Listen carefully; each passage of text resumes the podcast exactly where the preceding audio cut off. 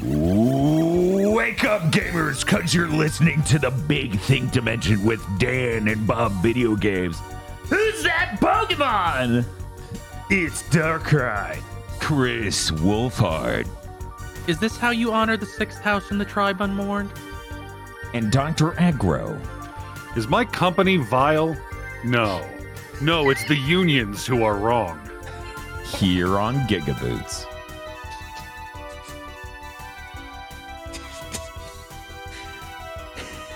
I fucking hate that guy so much. And part of me's like, man, I wish he sounded like Bobcat Goldthwait.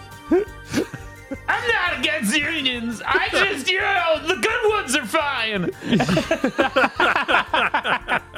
that actually would be tolerable. Because obviously he's a farce of a human at that point. Hello, everyone. Welcome to Big Think Dimension number 224. This is the one. Where, this is the one where we talk about Mighty Number Nine. Yeah, there's only one of those. yeah, there's only one. This is the Yeah, we only one definitely I'm- don't do that at least once a month somehow, some way. I definitely have not spoken about Mighty Number Nine as a game any of the 223 other times we've done this show. but first, okay, Uh huh. We played Pikmin 2. Uh, yeah. The best way to describe the difference between Pikmin 1 and Pikmin 2, which is very tangible. yes. Pikmin 1 is a game where you land on a planet and your ship was wrecked and you must collect the parts to escape from the overworld. Pikmin 2 is a game where you loot a planet for money to pay off a debt for your company by going into deep, winding, seemingly randomly generated caves and get loot and occasionally do things on the overworld. Right. The overworld is probably 20% of that game. It's weird. Yes. Yeah, that was bizarre watching. I'm like, is is most of it really just these fucking death levels underground? Jesus. It is truly strange that that's the case. I didn't check the framing. Bob's like out of frame. Oh, man. Which which It- way is this? Is it, it's this way? I can This move the camera, Oh, Bob. okay, I okay. can I can digitally in post. We can fix the framing. Um, W- when you use a digital zoom to do the work of a man, you uh-huh. diminish the man. Ugh. I hate those motherfuckers so much. Bob, do you feel diminished because you didn't get up and reframe the camera? No, I don't. Do you feel diminished because you didn't have to move like a foot to your right? Not really. That's good exercise you could have gotten. Maybe you have been diminished. Aggro thinks less of you now. Oh, no. Don't diminish me, aggro. Bob's shrinking the more you do it. Soon he will turn into a corn cob. yeah, Is- Pikmin. Is that where Bob's come from? Uh, I don't think I don't know. I didn't ask his mom. this is some like old school Thumbelina shit. I don't need that animated story where it's just like. I'm imagining like what was it, Twelve Crazy Nights tier animation quality, where it's the Adam Sandler Mhm. like that animation quality, and it's like here's our version of Thumbelina. It's fucking weird. Anyways, hey guys, what's up? Directed by David Jaffe. Pikmin 2 is a video game.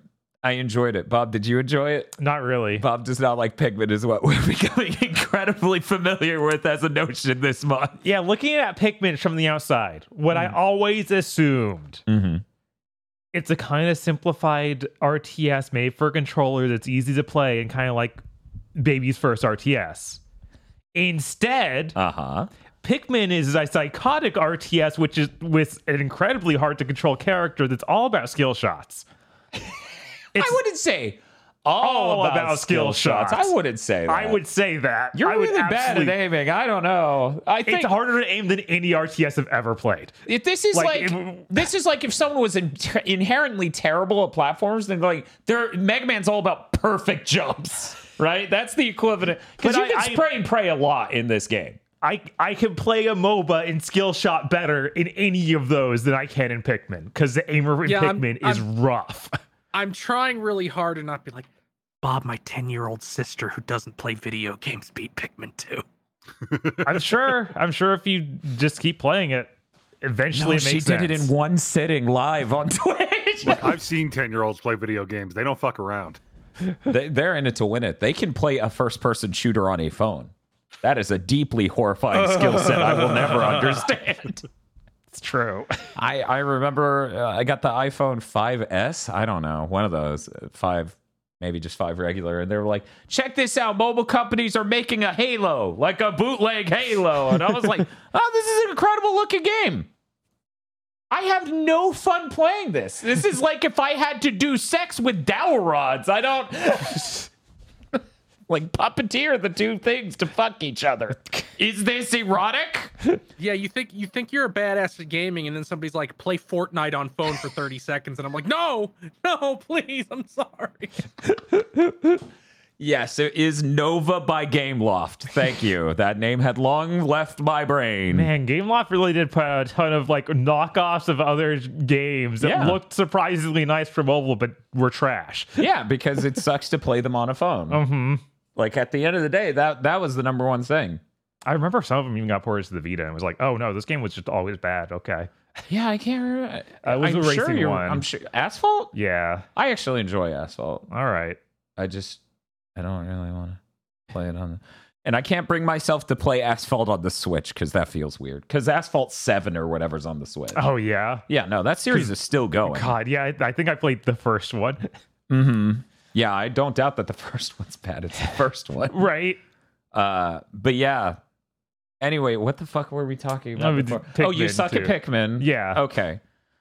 And if I if I play Pikmin, there's a chance that we lose Pikmin. So it's just like, oh, I shouldn't touch it. Yeah. Because then No, it's like go back to the surface and then redo everything and regrow Pikmin. You got to spend a day to grow Pikmin, but at least in Pikmin 2, that that's not risking. it's not risking failing in run. run. It's just Yeah. risking fail or wasting an hour basically. Yeah. Maybe not an hour. I don't think the days are that long in Pikmin. Yeah, 30 Because minutes or something. But here's the thing I can't do the division because when you go into the caves, you have infinite time. Yeah, the caves are hyperbolic time chambers. yeah, the caves are ludicrous. It's like, yeah, yeah, one run of a cave will take an hour. And then, in well, like you'll do four floors of a cave. That'll take an hour. Yeah, And then when you leave, it'll be like no time has passed. Right. You go, why? This is the one where I don't have to worry about yeah, time you, passage. You would think that you would just do the cave, and then when you get out, it's like, well, that's it. You're done for the day. But I guess that would leave the possibility of, yeah, you have some some Pikmin just hanging Right, out just somewhere hanging else, out. and we'll just die. and they get screwed. Um, We need like the Pikmin where you go into the cave and you come out and it's like fucking Gunbuster. The ending where uh the ending where Olimar returns home. uh, so Pikmin one has like a Dead Rising thing. Okay, hmm where it's a time schedule and it's tight. Right. and you need to try to figure out how to do it all. Then Pikmin 2 really doesn't. Okay. And then Pikmin 3, as people have told me, is a mixture of both. Uh, I have no idea. I've never watched anyone play Pikmin 3. Yeah, yeah. People are saying that Pikmin 3 gives more of a balance between those elements, so maybe Yeah. that'll be Who knows? Maybe it's just a lax time schedule. maybe. um yeah uh so we we sat there wrestling with how are we gonna do pikmin 3 on the channel is it gonna be the wii u one if it is the wii u one we have to ship that Mhm. and that'll take some time. It's going to be the Switch one. We got to find it at like a GameStop. Uh, and then we realized the incredible opportunity that is GameStop's return policy. and so I bought a used copy of Pikmin 3 for Switch from GameStop because I could love that game and want to play it afterwards, which is part of the reason I didn't want to get it on the Wii U because I never want to play anything on the Wii U because it involves using the Wii U. It does. But if it is somehow bad, I could just return it. Mhm. and then that money can go towards something uh, God, else in the future. you had the, speaking of the Wii U, I saw this insane take on Twitter the other day that I have to bring up just because it's so unfathomably deranged. Okay. It was the Switch 2. Nintendo can't just make a Switch 2. Oh no. because the Wii U was a Wii 2 and that failed. So obviously, just making a Switch Hmm. with better specs is not the right way to go. And it was so I I struggled not to light them up. Yeah, that's like Not just be like, okay, here's here's the Super Nintendo, the Game Boy Advance, the 3DS, all these things that are literally just upgrades of the old thing and did fantastic. But no, you have to go to bat for the fucking thing that has a Blu-ray drive but no hard drive. Great. Mm, that's so frustrating because it's also named wrong. Right. Like it literally is like everyone thought it was an expansion because it looks like a Wii and has a tablet, so they're not gonna just buy a tablet. right. It- it- God. it's be- it's better because it's it's a be- it's better hardware. Net, please ignore the fact that it was still a console shipping at the end of a console generation, worse than the consoles that were about to be obsolete. Yeah. Yeah, uh that person just reminds me that um one of the more horrifying realizations I've had as I go into my adulthood, deep into my adulthood, I go, you know, there are motherfuckers out there who literally don't perceive the world as a functioning entity and system that you might say don't have object permanence almost mentally for concepts and society as an organism, right? They they just randomly engage with every point of data on their path through life, and they have not connected one dot successfully to another. And I would say that was that person. Yeah. because they don't they don't understand what happened with the Wii U other than the Wii was great and then everyone hated the thing after it. I have been loving Pikmin month and thank God because Eric touched the controller and nearly exploded with Pikmin 1, then was mysteriously missing for Pikmin 2. Bob is fucking hating it and also doesn't want to sink the stream by drowning 80 children. hmm Uh, so you know, it's a good thing I'm enjoying Pikmin so damn much. God, I can't wait until the 3DS game when you're both just like completely melting. It's like they sure did this. We've had a conversation off stream where Bob and I are like, "What if it's the nuts and bolts?" And we both loved this one. I'm convinced might- that that game is just fine, but not a Pikmin game, and that thus people hate it.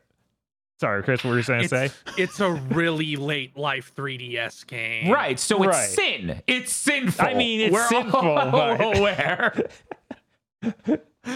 Like I feel like you're gonna there's gonna be this thing of there's barely a game here. Why is it eight hours long? yeah, that thing's a huge chunk, isn't yeah, it? Like yeah, nine it and a half or it is something. really long. stupidly huge number. Yeah.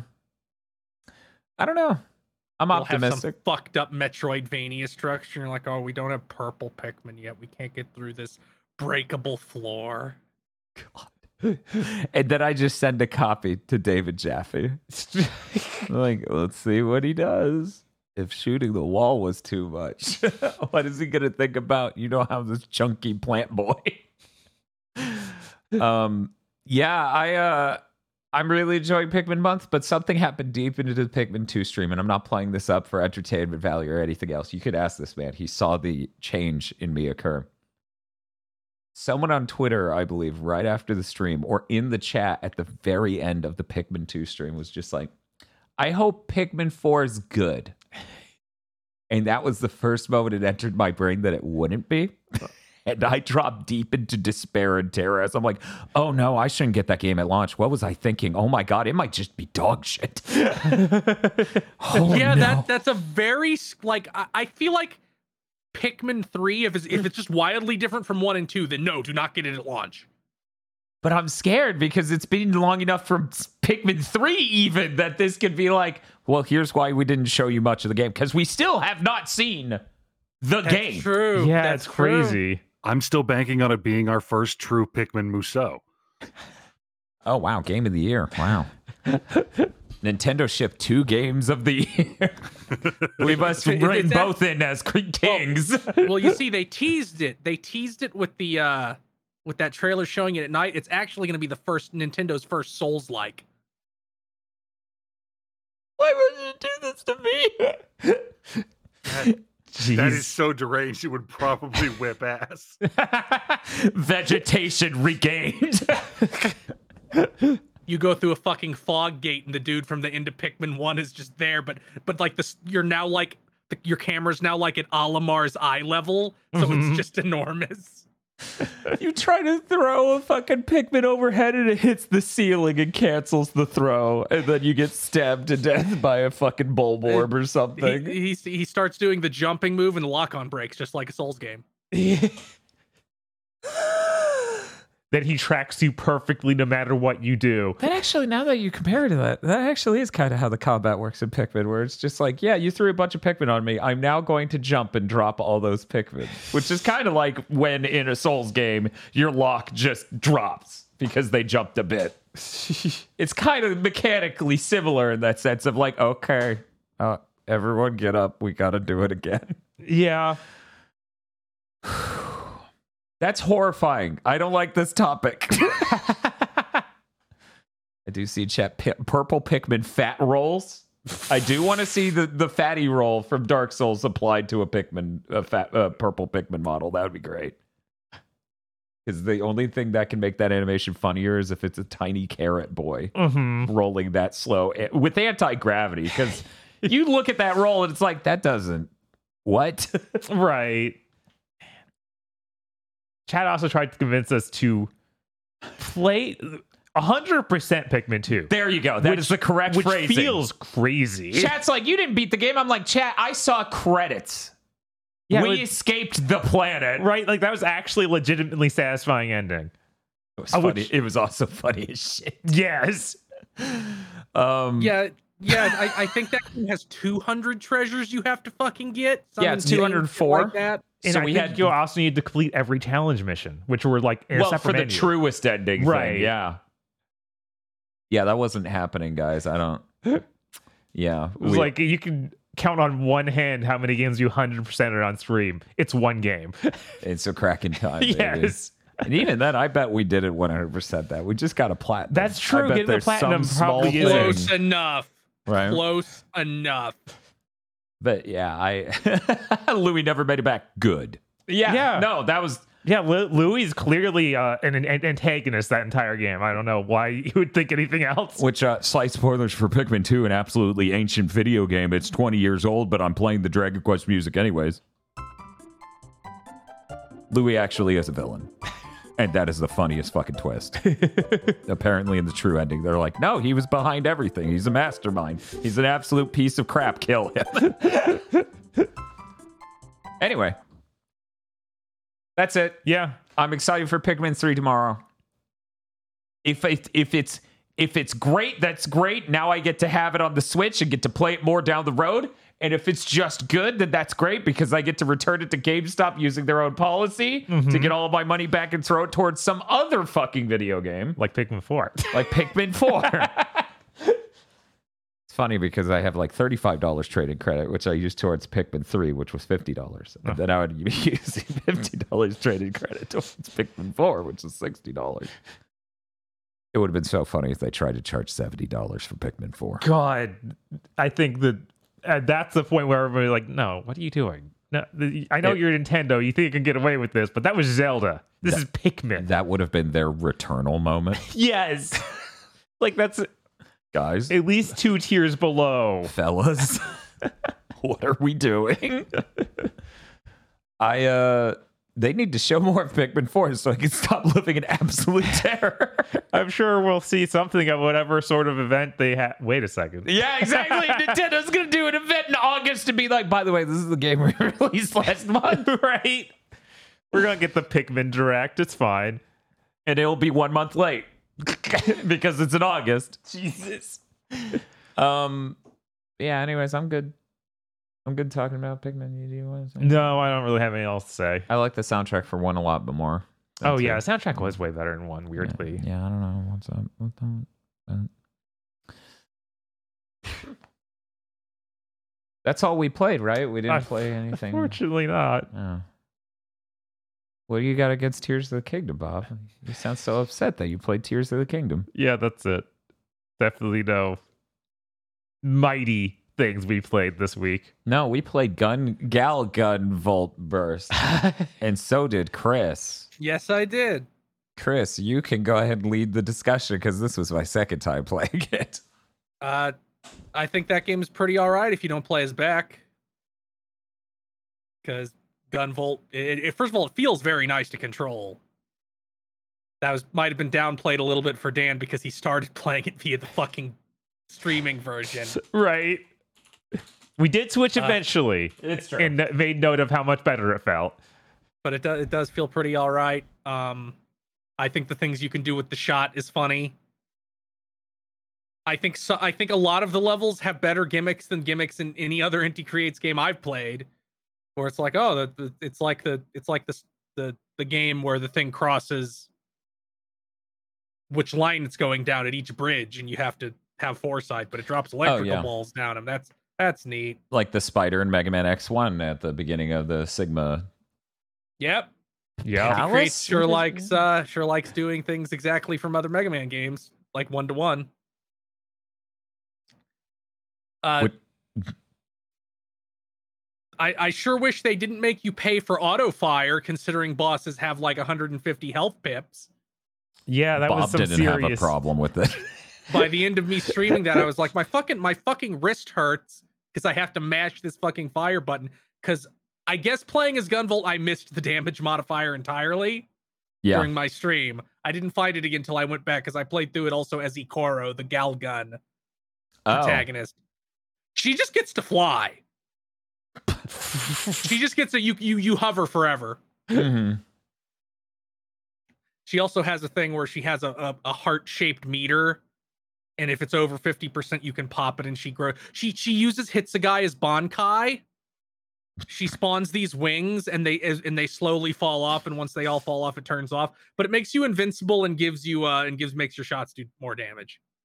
That's crazy. Do you think Creates has watched Bleach?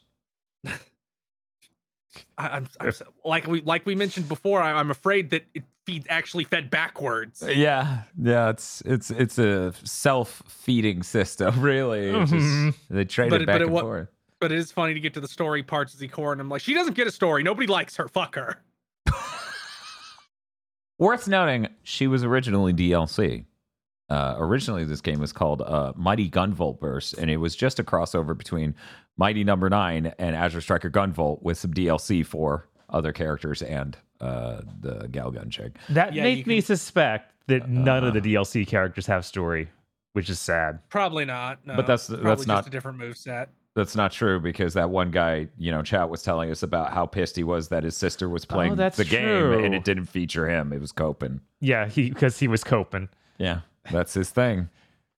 Um, yeah, that game's great because you like the main thing that distinguishes this from any other mighty any other Mega Man game and Mega Man knockoff sort of game is that there's a shot customizer. And the menu's a fucking nightmare, but what it enables you to do is add various levels of like allow me to angle the shot like I'm Bass, allow the shot to bounce off of walls like it's Gemini Man's laser, allow me to shoot five bullets in a spread at a time or three. And you just keep unlocking more and more things to adjust on it. And it will tell you at the beginning of at the stage select what level will contain what, like what you need to go for, and if you get it from beating it or if you just find it in a level. Um, so what you're supposed to do is just double your damage and shoot five bullets at a time, and then just delete every enemy in the game. And then when you reach the final boss, you just have a single shot that you can angle at 45 degrees, and you hand the controller to Bob and go delete him, and then he does in less than 30 seconds. like all forms. Bob's just It's like, really imp- and the, the health bar just deleted. Like it was Yeah. a screen wipe almost. I was like, this is great. It's really sad how I feel like every single one of the mighty numbers has a better boss pattern in this than an actual mighty number nine. They sure do, and their levels are way better. They have proper mechanics for darkness.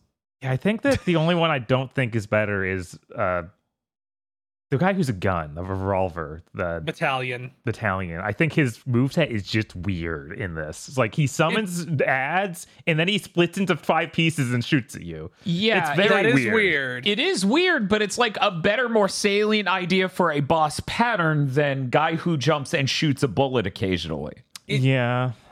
Inti like- also likes guys splitting apart because a couple guys in Mega Man Zero do that. Huh. There's a guy in four that does that as his desperation. They also really like enemies having desperation, bosses having desperation moves, Mm-hmm. which I think is a, fi- a fine idea. But it is funny. I was like, they like hanging from wires, yeah. and they like a guy splitting up, and they like when bosses shoot shoot a big beam and then slowly rotate 360 degrees, so you have to go around them to avoid getting hit. They also Yeah. like that. Morph Morph Moth is very cool. yeah. Um in conclusion, I played Mighty Number Nine twice on my birthday stream, and then I played Mighty Gunvolt Burst, which was renamed to Gal Gunvolt Burst when it came to platforms other than the Switch and PC, namely PS4, and I think it got rebranded on Steam, but I'm not sure. Um we were talking about it during Kris's stream. Apparently, Level five bought Inti or bought Comcept two days after the original game came out. hmm So part of me is like, maybe for searchability reasons, they were like, get Mighty out of your fucking title. We're tired of things making our bad IP even worse. Look, we didn't get a whole lot when we bought this company. We would like you to stop lessening it further. So nine months later, it gets the rebrand to Galgun Burst, and you get the free DLC character Ekoro. And then they still want to sell you a bunch of DLC. If you have So- PlayStation Plus Plus, you can play this game for free. Yes. Um do you think at some point this was supposed to be the 3DS version of Mighty Number 9? At It feels like it could be because there's no like every boss is from Mighty.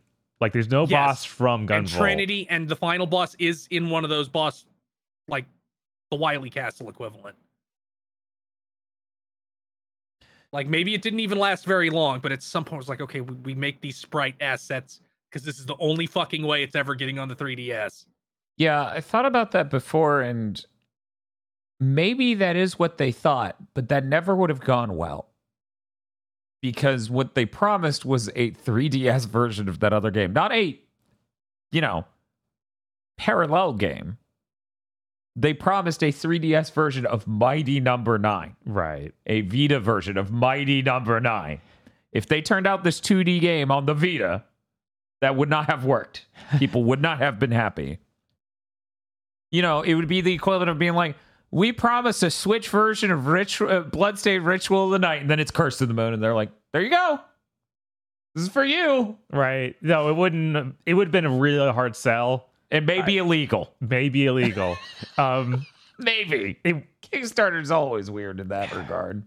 I mean, not shipping anything is also allegedly illegal, but I don't think anything's going to happen to that with that. Right? right. So I feel like they could have spun this and made it work out for them and made it like that, but they probably wanted the sales, which they would not get Right. if they gave it for free for everyone Uh-huh. who, who, well, for free for people who paid for that version. Just like it's for free for people who have PlayStation Plus Plus. right. Yeah. I'm I'm uh you know, people can watch those playthroughs of Mighty Number 9 and easily see that uh I'm not playing it nearly as much as you guys think I am because those were not even lean runs. Those Mhm. were not good runs of those games. They did have some. I some basically stuff. forgot all the speed run tech. and that's good. And you must believe in the str- in that playthrough Uh-huh. and look at that and be like he's fine. He, He's- he he's gotta definitely didn't go look up a speed run of, of the game later that same night. No. He would that'd be crazy. Now I'm living my best life. So mighty and so true. Just living my best life. that didn't happen at all. No. Uh, aside from that, I may have gone to a theater to watch something, but none of you can prove it. aside from that, I didn't play anything. You, Other than Tears of the Kingdom. well, yeah, Yeah. I, I don't know if I want to spend a third fucking. Yeah, we just- don't we don't need Yeah, to. I'm good. I'm good. I will save it for the final. Yeah, I, I really did not like Mighty or Gal Gunvolt Burst. But did you like Mighty Gunvolt? They're the same game. But yeah, I think that game would be really neat if the menus weren't the worst thing ever made. like the whole thing's about using a complicated menu structure to set up your shot, and they made that menu terribly. Complicated actually undersells it in a way. Yeah, because it's, it's not just made wrong in a lot it's of ways. Complicated. It's that it's a fucking nightmare. The nested menus, some of which just cancel all the other decisions you made for Yeah. no reason. the cosmetic alteration for it will be like I deleted the entire move set. It's like Why did you do that? I wanted it to look different so I know which shot I was shooting. right? They also force you to have a little baby buster. Period. You cannot change that. As, as Beck, you have to have the pellet gun at all times, even though the whole game's about. We gave you literally, literally, I am not exaggerating, 42 slots to customize your loadout Mhm. because you want to hit R1 41 times to change what's equipped. Right. Oof, that's um that's a rough button to hit a lot. I mean, unless unless you have fully developed into the uh, armored core grip, which might improve that a little bit. Yeah, that's true. If you do the if you do the armored core with the thumbs up there, it might be fine. Admittedly, you're pretty worked out on the R1 button from playing Mighty Number Nine, where you dash 700 times per playthrough, and Right. that's R1. But they give you that many equipment slots, and then they go, the first one will always be useless. And then I was it, the the way the bosses are set up. It's like yeah, the first two or so are always going to be uh 125 hit Shade Man. It's like you have to hit them like insane amounts of times because you don't have power ups yet. But they have it so that way. How do I phrase this? They don't have lives in this game, and it just counts how many times you die in a level. Right. And it just goes, you tr- you retried 12 times. And I'm like, yeah, have you seen this boss? I have to hit it 120 times. This is like a, me- a Mega Man maker's wet dream. they wish Shade Man could take 120 hits. Yeah, like I, I, we as we played that, I was like, wow, wow. I wonder why I just turned this game off and never went back. It's such a mystery.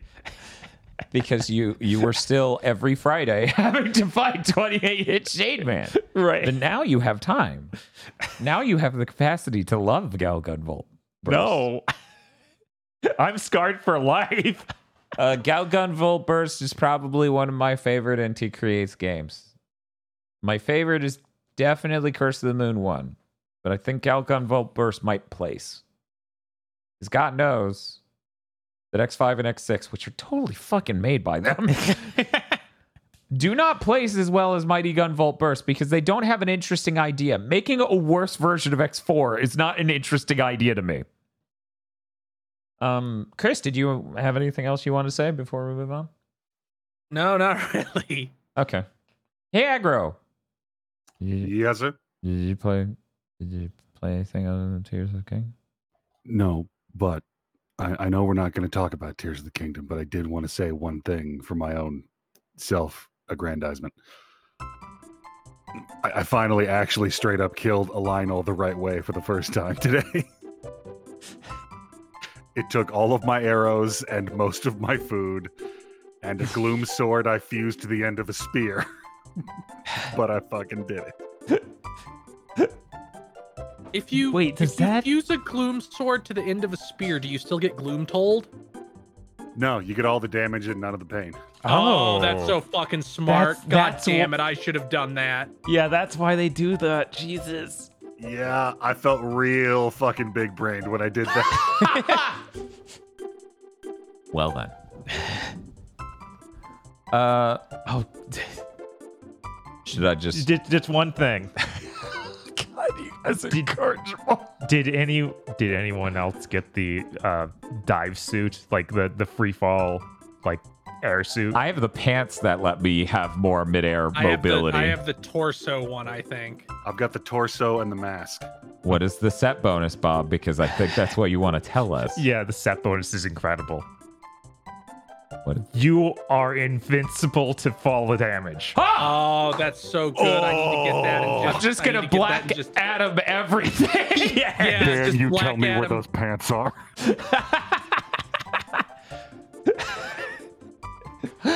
Holy shit. I did 33 of the underground light routes at a single play session. God, I'm gonna have to go back down there soon. They're they're pretty easy to bang out if you build an air bike. yeah, that would have been smart. that is not what I did. I watched uh, Retro Island Gaming and just wandered around in the darkness, just going, where the fuck is everything? it was a time. That game's really great. Did you guys know Tears of the Kingdom is a good video game? I hadn't noticed. It just, you I know, don't know. has been the background radiation a big thing for three weeks in a row. Hang on, let me let me look at my left monitor where it currently is playing and double check. Who is doing this to me? yeah, that game's really great. Um, I actually do have. Am I safe to take us out of the? I'm good. yeah. Okay, I'm gonna take us out then.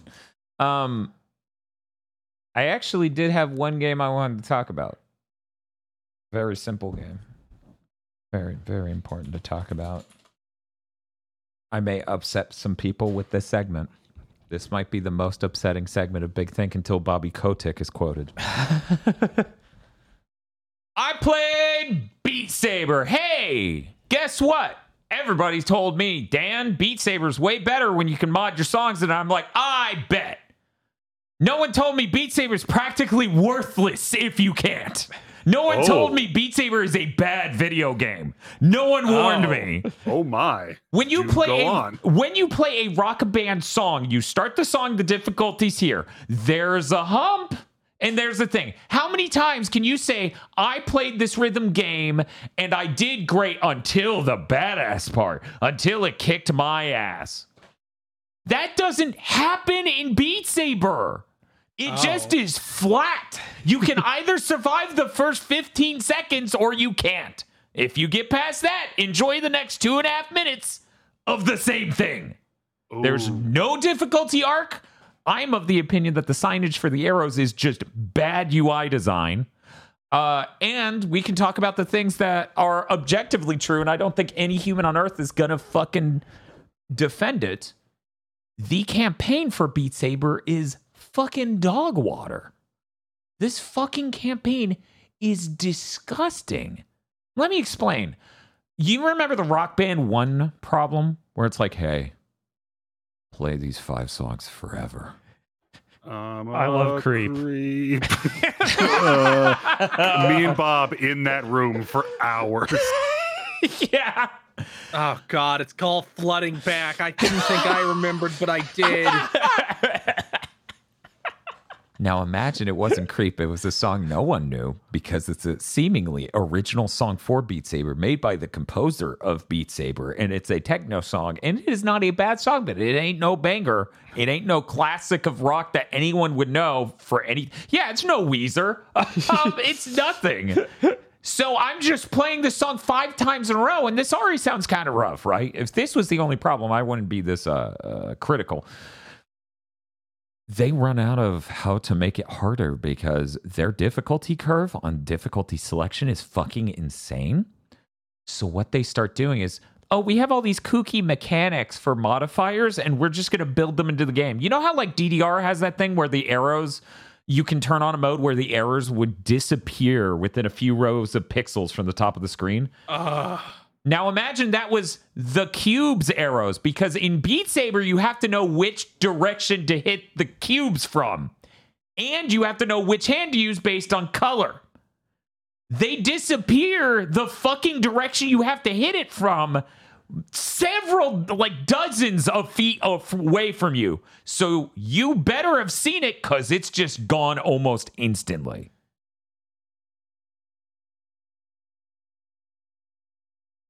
So it's a billion mechanics like that. There was one level I failed. I got a really good score on it and I failed completely. I want everyone here, Bob, you're not allowed because you know the exact mechanic, but I Yeah. want Kris and Aggro to workshop the dumbest fucking mechanic you can for a Beat Saber like game as a modifier for the mode. Why did I fail this song while getting a high score? Dr. Aggro, shoot. As a mode modifier? Yeah, Hmm. so like DDR has the weird notes or the weird modes, which cause you like, oh, we did this quirky thing. I'm not saying it's a thing that pre-exists in DDR. It's just Rock Band and a lot of other games don't do this shit.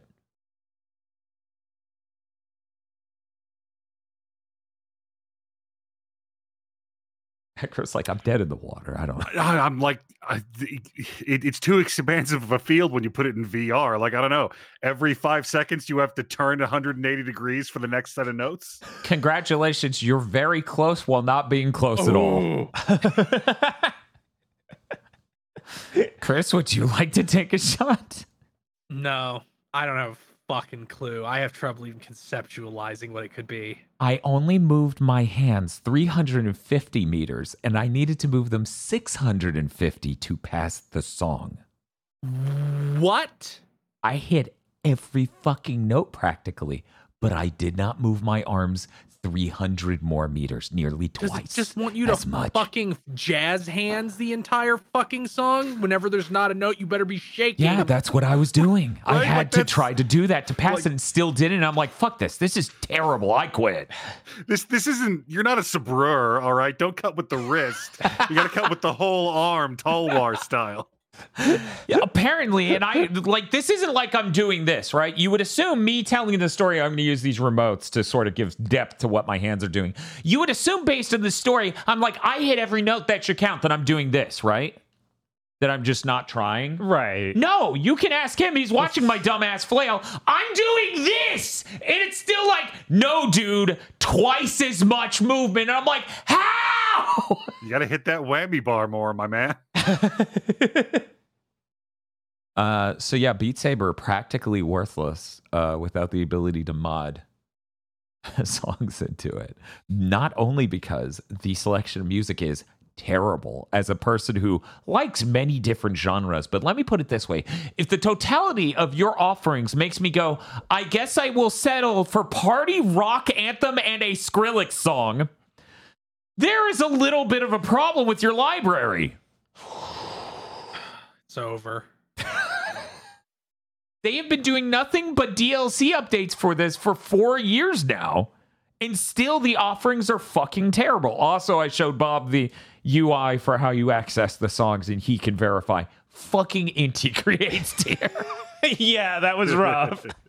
no, here's the thing. I like some Skrillex songs, and even still, I was like, this is the closest to a Skrillex songs I actually enjoy I can get. I settled, settled on Bangarang. I was like, sure. All right. We can do better, but no, we can't, evidently.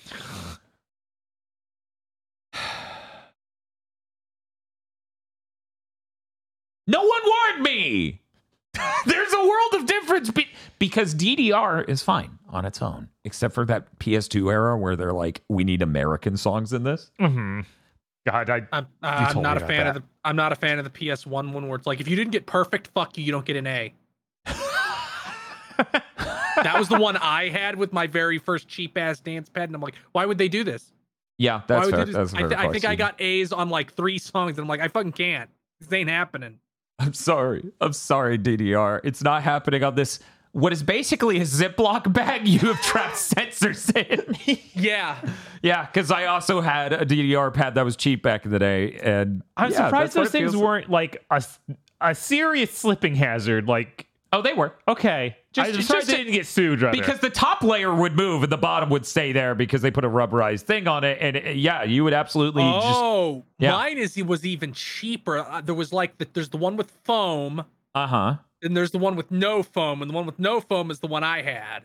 Yeah, th- it didn't really have a foam to it. I don't think it just. I don't know what was keeping the two layers of Ziploc plastic seal like separate, but it is just two distinct layers. So if you just step on it like that, it'll just and then one tripping hazard, two doesn't doesn't register the button because the sensor has now been curled and lifted off of the bottom because it's on the top. Yeah, that thing was terrible. I played a lot of it though. you're right. Um, unlike Beat Saber, I've done with Beat Saber forever. That was a waste of thirty-four dollars. Beat Saber is genuinely just a bad game. They do not know how to design a song for difficulty at all. Like, I'm curious to try this myself. Not You saying, should. Not saying that I, I don't trust you, because of Right. course Yeah. you're the rhythm gamer. I get it. Right. Because the thing is, at the end of the day, even if it is you get it more, Uh-huh. that doesn't change the fact that they didn't build a difficulty arc into the song like it's a level in a video game. Right. Something Harmonix has understood basically since Amplitude. Yeah, that was a PS2 game. Yeah, that was uh fucking the 21 years ago or something. 19 years ago. God, So you- eternity. So yeah, it's fucking absurd to play a game that came out in 2019. And it's like, hey, yeah, this is the techno song. Do this thing. And like when I was really out of shape, pre me having PSVR 2 years ago with PSVR 1, when our friend Brett was like, hey, me and me and my girlfriend, we we'd like Beat Saber, try it out. And I played the Crab Rave song, which is a good song Mm-hmm. it was like do squats and i'm like oh no squats and that would whip the shit out of me and that's like a difficulty built into the song but it's more like a difficulty with doing squats yeah it's it's it's terrible i want you to try it All right. just like you need to fucking try pistol whip which is a genuinely amazing video game Right. and now we transition to I played a lot of Pistol Whip. Pistol Whip fucking whips. It's really good. I played Pistol Whip yesterday, and today they announced, hey, we have a whole new campaign. It's in there now. What? Yeah. Th- There is a story mode to Pistol Whip, which, if you thought the Beat Saber thing was crazy, let me tell you, there's an actual story here. So, in the first story mode, the first campaign in Pistol Whip, it's a wholly self contained story that's going for like gritty comic book style as you're fighting a future war on an alien planet in 2089 as the robots kill you. They jump your ass at the end of the level, perform surgery on you, and make you a half robot, half machine kill machine. it's really fucking cool.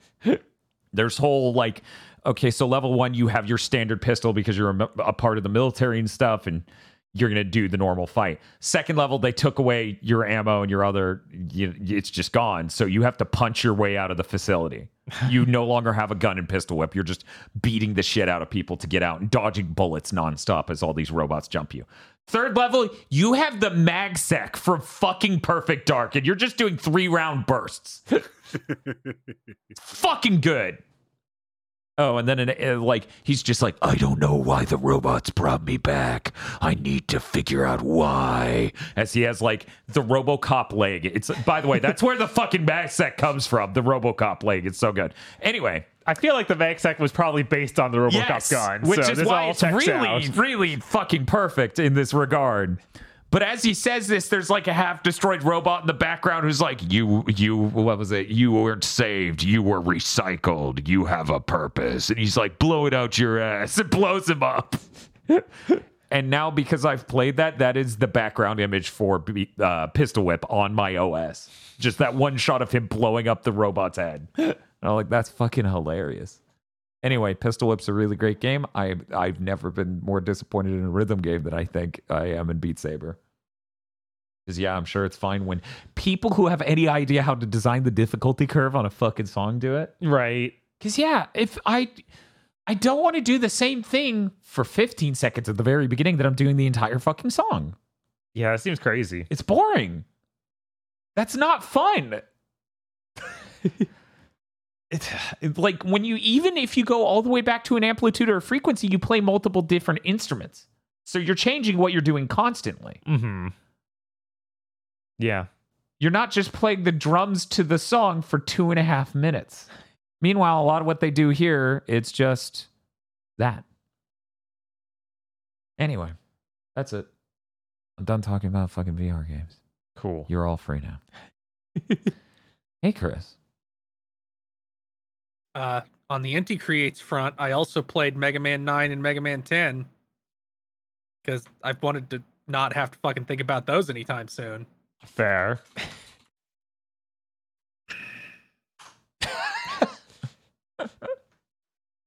I don't. It, it's so hard to put into words what is wrong with those games, but something is. It's like, what's wrong with this malice? I am I am loath to I am I fucking despise food metaphors. I've made that clear before. But if But it it was really- a cheeseburger, it really is like here's here's generic Coke. Mm-hmm. Can you describe exactly what is wrong with generic Coke versus real Coke? Not probably not, but I can tell, and so can everyone. But sometimes generic Yeah. Coke's, Coke's really tes- tasty. Sometimes. Uh, Mega Man Nine was not painful this time. I I learned the secret to that one fucking screen. You know the one. Climb up the fucking death lasers with the concrete shot. And I was like, no, I'm not. I'm gonna use Rush Jet and go all the way to the other side of the screen where I get on one of the cannons and then jump from that to the ladder. There, I'm done. yep. Fuck Uh, you. Yep. Mm-hmm. Yeah, I I remember will not learning engage that when with your that game dog came out. mechanic. I was like, oh, I'm so upset. Uh, I'm kind of starting to come around to nine being better than ten. Ooh, 10's weapons are dog shit. they are. yeah. Yeah. They are horrible.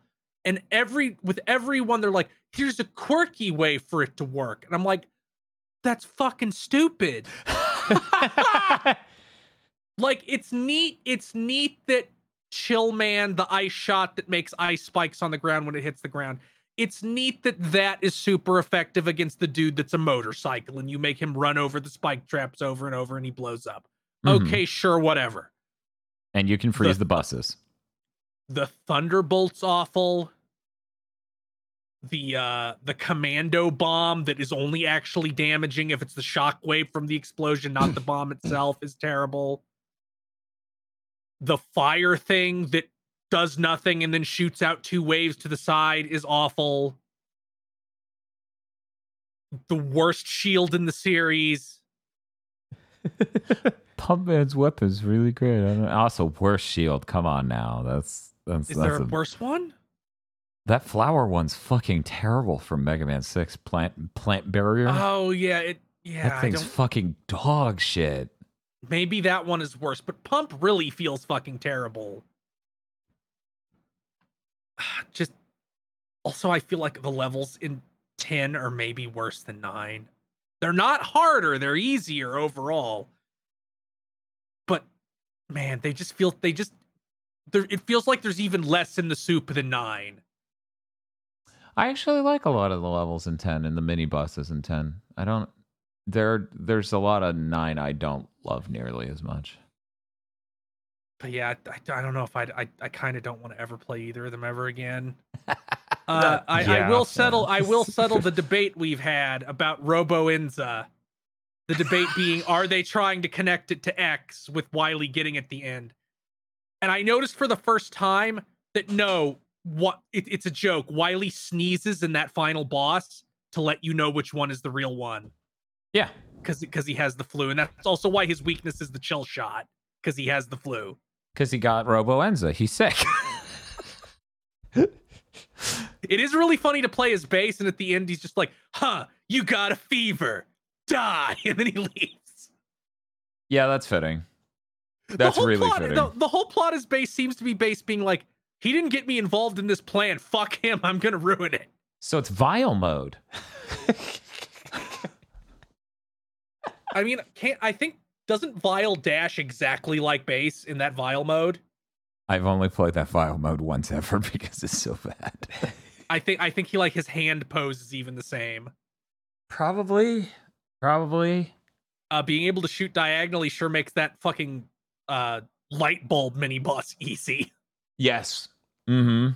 Absolutely. I was gonna And, say uh, he can't double jump in that, right? No, he cannot. He that's can just dash. gonna that's gonna annoy me forever. he can dash, jump, and you get uh treble boost from the start and treble boost. Um gives you eight way flight. Yes. Oh, right. So you have that from frame one, which makes a lot a lot of parts. I'm like, I'm not gonna engage with your level, and it becomes that part of the Mega Man comic of them being a crying Wojak going, No, you can't fly over everything. It was designed. Yeah, like man, this game's great actually. Uh I played a couple other things. I got the I got the PS1 core working on the MiSTer. I tried Croc. That was Croc's Croc. fucking terrible. it's horrible. I only played 30 minutes. Boy, it's fucked. It's fucked up that Nintendo said no, that game looks bad. You can't make it a Yoshi game, and then made Mega uh, Mario 64 into Croc with the DS version. Yeah, it is. How the fuck did they do that? what is wrong with them? People who are not familiar with these games, uh, the movement in Mario 64 DS has a lot of similarities to fucking Croc, and it is Yeah, insane. Croc Croc is a platformer with tank controls. Uh, I played. I, I I just popped it. I popped in a bunch of games just to, to test them real quick. Like I, I I popped in fucking Jersey Devil, and I'm like, I remember this from PS1 demo disc. What's it actually like? Oh, it's bad. I keep thinking Jersey Devil's a Super Nintendo game, and then I remember what it actually is. It does have a lot of Zero the Kamikaze Squirrel, Ac- Aero the Acro-Bat, hmm uh, Rocky Rodent, Radical Rex, that kind of energy to it. yeah, It has some real Amiga energy. yeah, the very scrunt core. yes, very scrunt core. Then I uh then I booted up Ehrgeiz. I'm like like maybe this will be the time I actually beat that uh RPG mode. And I'm like, wow, this is not good. I could probably beat it, but it would sure require a lot of me staying on one floor and killing guys to beat the leveling curve. I I know someone who's still waiting for us to do the full stream playthrough, and it's not just me. okay. oh God, it's not me, is it? Might be you. Uh, but I played, but I played a bunch of games. And I'm like, man, 3D people, we really didn't know how to make 3D movement in games. All this feels terrible. Then I booted one Japanese game with 3D movement. I'm like, oh, it's fine. Yeah, no, they they figured it out a lot faster than a lot of the industry. I mean, game feel by and large wasn't a priority in the West um ever. yeah, I'm. Here's here. You know, on that front, I was thinking the other day. I'm like, I know I've played Western games with really good game feel. They're all retro shooters. Yeah, there are very few games where it feels like they understood the core of engaging with it should feel good. You know, it kind of feels like the divide between, um, you know, when you use a Japanese engineered product, not just from like a hardware angle, but a software angle, and you can see a sort of elegance to it. And then you use a Western competitor, and it's just like, I have more features. I suck shit, though. It's like, yeah, great. Kind of feels like that. That that reminds me, I I played the first episode of Hrot. I'll put it up there. Uh, Hrot is really good.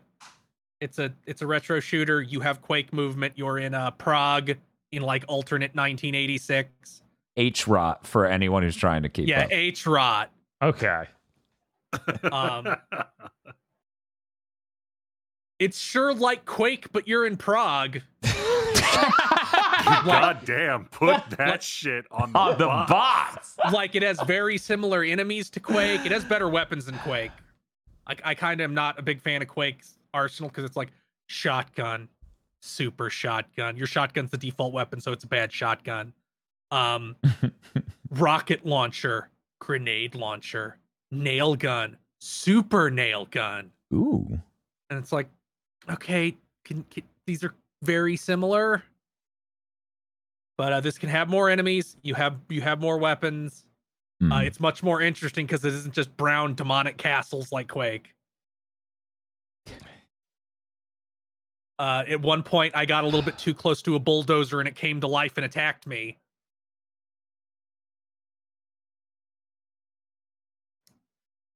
I'm just sitting there thinking about, man, what if it got to do a game with good art design with the Quake engine? Well, It- they did Quake. They did Quake 2. They Right. did. Quake 3 Arena kind of has good art design.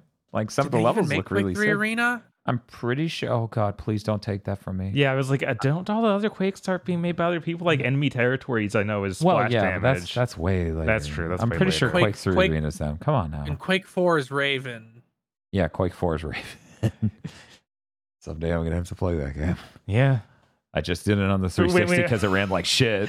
when we get to Raven Week, Isn't that just when not- Armored Core 6 comes out?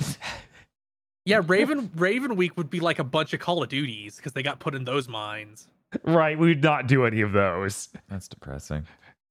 People are saying they made Quake 3 Arena. I'm pretty sure they made Quake 3 Arena. Okay, good. So at least there's one. Uh, Rot's really good. I recommend you play it. I have not gotten a chance to play Boltgun yet because I'm like I can only have one retro FPS in on the in the queue at a time. Fair. Right. It's Understandable. goofy to buy multiple games of the same genre and be like, "I'll wait." I'm like, "No, I'll buy it when I'm I'll buy it when I'm ready to play it." Um, so is the visual design like Quake era? Like, is it that fidelity or is that something They like? ap- they wrote their own fucking engine to emulate software rendering of 90s PC games. okay, Good. Cool. Nice. It looks like a game that it, it looks like that it would have come out a year after Quake on the Quake engine. And I played one other thing. You know who we can trust in? Ooh. Tantas.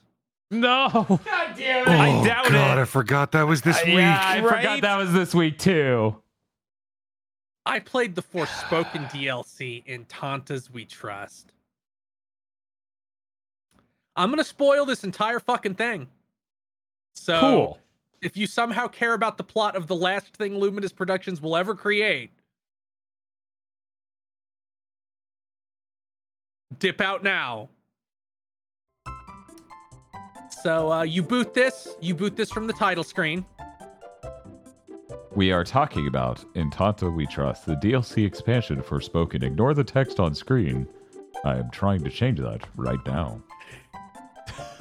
You boot this from the title screen because they didn't want to have to think about how it would integrate into the main game at all. Smart. Um, this opens with Frey and and Cuff, who is now a tattoo. It is explicitly post game. Okay. Uh, just being in a field. They're like, and he's like, "Why are we fucking here, woman?" And he's like, "I heard a voice that told me to come here." And then you hear the voice again, and they're like, "Frey, you're going to go to the past and see what happened, and perhaps perhaps alter what happened." Except spoilers, you don't actually do that you only on. see what happened and then you're you and then frey quantum leaps back in time into another person's body Oh my god. I didn't think that was the bit we were gonna do. uh and then this and this person is a rando a rando soldier uh and it is during the invasion of Rheddig, the the the people who made who made cuff who made uh Susurrus, the antagonist of, of uh Forspoken. And it's it's actually first of all, we all thought they were from another fucking dimension. They're not. What? They're just from across the ocean. Oh my fucking god. What? What the fuck? Um, they're really into birds. That's why Susurrus turns into birds because they're really into birds. They're all wearing like owl masks and like feathered, feathered like cowls. Um, there's a really good part how you'll just I'm like just- see, you'll see leaving. like re- I'm, you'll. Dan's gone. Dan You'll can't see, take uh, it. I'm so upset. Don't worry, just fucking wait. It's gonna get worse. Uh, so you see, so you see like Rheddig soldiers. It's the invasion. They're fucking capturing people and killing people, and it's really funny because Cuff's like, all I see are noble Rheddig soldiers doing their civic duty against these savages. Based. And I thought I thought that part was uh, pretty amusing. So you're this random soldier. You get kidnapped by the, the evil general of the Rheddig, who I didn't commit his name to memory because he doesn't fucking matter at all. He's gonna be dead in less than two hours anyway. Uh, and they and they do a, a ceremony to this soldier because because we have to break out the the proper nouns that are just other words. So he's like, no, this time we'll succeed in the gloaming. Play, please, his Terrapunk sound. Isn't that what Reddit's calling jacking off today? The, the last time the Tantas stopped us from successfully completing the gloaming, but this time we won't. We will we'll successfully complete the gloaming. So they do this fucking thing to the person you're possessing, and it burns like a weird tattoo up up Frey's arm, and then they throw her in jail, and you, and you break out. And and this is how you have your new magic your new magic thing that they advertise, the new magic school. That's all just shit from all the other schools mashed together. Oh, what?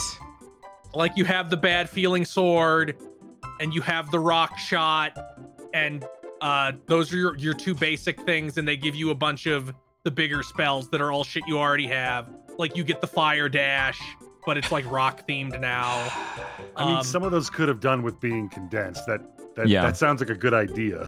Yeah, that should have been maybe how it was before. um they But you give the, can't the one advertise new, it as new if it's old stuff, though.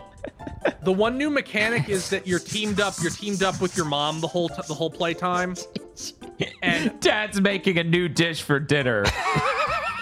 he put the peas on the pizza. You do the uh you do the fucking you team up with your mom uh and she doesn't have the spells Frey Frey has in the start of the game uh, for reasons I don't know. I thought the whole thing was supposed to be her fucking magic, but whatever. Uh her magic is being Virgil. Like she makes energy swords and does judgment cut. oh, what? That's her magic. okay. So the new mechanic is that sometimes your spells will petrify enemies, and when they petrify enemies, you hit I think it's triangle, and then your mom does a judgment cut, and the more times she does judgment cut in a fight, the bigger it gets. That that's new combat mechanic this time. Okay. So uh, you go through you go through the story, you learn a lot of shit that doesn't fucking matter at all. You don't actually learn very much that doesn't. You, but by which I mean they just don't tell you anything that matters. It's all fucking Oh, the, no, you have already told me something that matters immensely. They have taken the coolest part of Forspoken and shattered it for no reason other than, well, they're not from another dimension, they're from over the water. I cannot express how upset that makes me. There is no Um, potential left in that entire universe to me now. So so you go through they're, they're, they they they grew the tree from Devil May Cry 5 and you have to destroy the roots at the bottom and each time you destroy one Frey gets a little bit more powerful. Um in one cutscene uh her mom's model did not load. So Frey was walking in a circle around nobody talking. The most seventh gen video game of the year. Uh they made a tiny little open world section for this DLC. It literally has 5 things in it, Oh 3 of which you have to do to advance. What is this, Gears of War 5? I'm so tired. I want out of this segment. so uh so you so you do those uh the beh- the behemoth from final fantasy 15 with a slightly different skin shows up and you do a boss fight against it I'm gonna drive over myself. uh you climb you climb the evil tree with uh in it that's made of assets from the final fantasy 15 titan boss fight um you fight the behemoth again Come on. Uh, and then you find out the actual plan. The actual plan is those tattoos that Frey had gotten and was getting got more of every time she absorbed power. Those are the Jokai crest.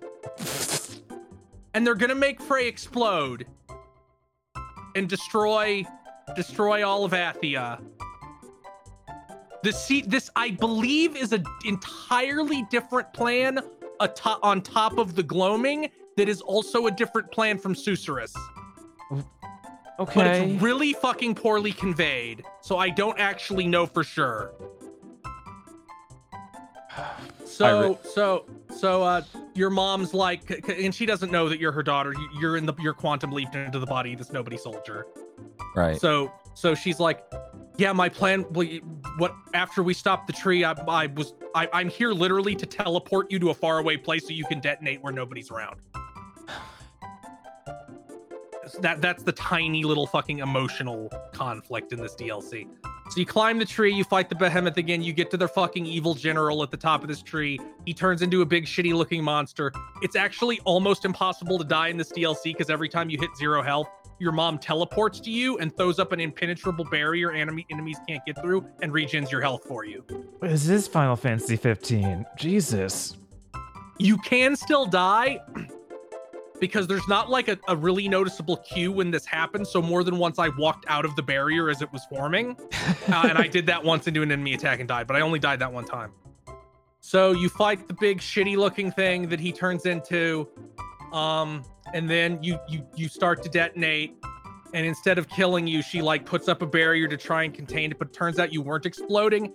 this was the a weird ritual to make Susurrus. And then Susurrus flies off.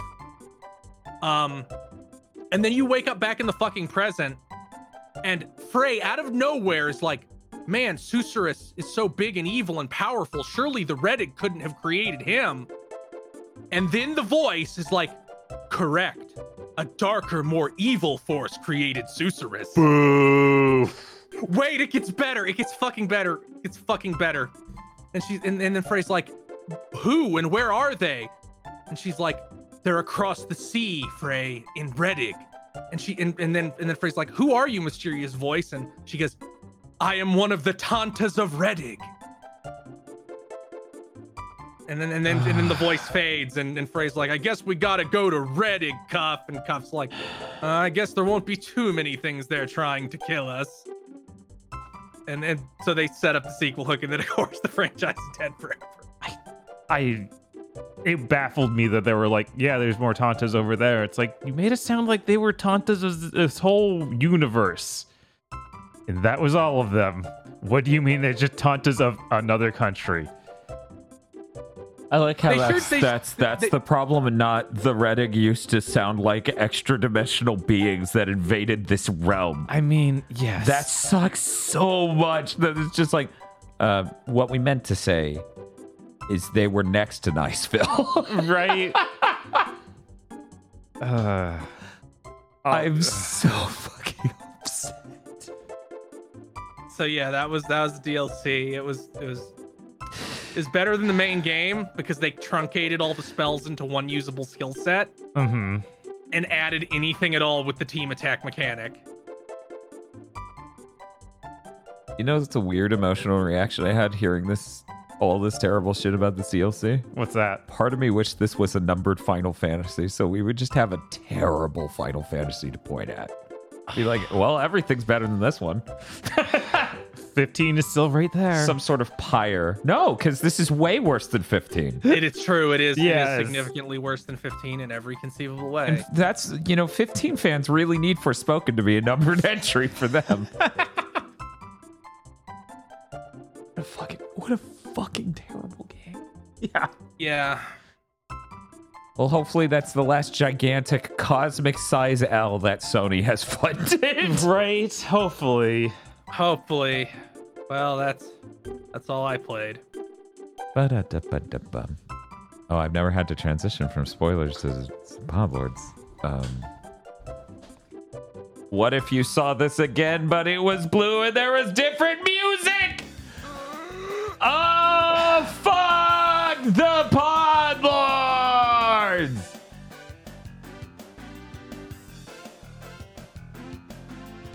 Oh fuck. Fuck. Dick!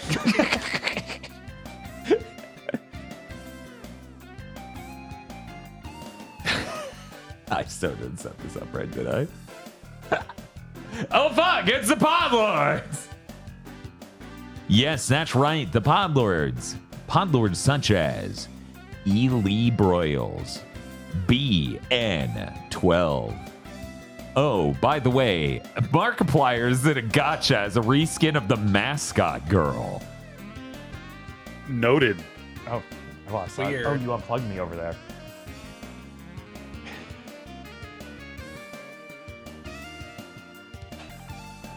Red Blaze 27, Suzu Shiro, Shiba Yagato, Rado, One Shade of, man, that sure was a Kickstarter stretch goal DLC. Yeah, sorry, chat. I didn't have time to play the, the Wonderful 101 one oh DLC second part. Next week. I think they want to forget it by next week. I'm sorry, you won't. WTF, Spider Man. Mister, I like spam. By the way, there's there's this there's the bird picture to go with that one shade of man. That's just. Don't be so sad, Yuji Naka. When you get out, there will be 30 new episodes of Chugging Bleach to watch. Oh god. DFW 3K, Muckbun, Shiny Mew, Kristen, Kyle Bjork, Me, going into Street Fighter 6 knowing I am exceedingly mediocre at fight game. Fuck yeah. Go get it, gun tank. Yeah, good day. You're the best emotionally. Basically, in no other way. yeah, we hu- we all support you though. okay? In a world so of cool. mobile balls, be a gun tank. Monster Hunter, Ryzen, and Raiden. A second Street Fighter 6 Cammy has hit the Twitter. Cooper Tank. You know, I always wondered what was under Kakashi Sensei's mask. Uh, You should have put the lips from that episode too. I'm sorry. Yeah. Let me let me be frank. I hate that you all come up with new ways to stab me every week with this man. this one got me because I was just expecting the lips because I'm like, yeah, they announced AP Hell 8. Now's a good time to. No! Moon Muse Entertainment Studio. Indigo Sykes. Drive Typecast would like to recommend Girl Genius for adventure, romance, and mad science. Happy sizzle season to all who celebrate. Studio Magic exists. It's called Just Pay and Treat Your Employees Well. nah, that can't be it. We got something else, some other spice. No, I think we have this. Put another cake in the break room. A raccoon that can smell you. Oof. That took a moment to parse. Yeah, I thought it was an eyeball at first. Right? I wish all SCOTUS a very pleasant go play in traffic. The Superman. It starts with one plan. Okay, um, I'm getting on board with this. Some of them must be stopped. I don't know. I think they're on to something here.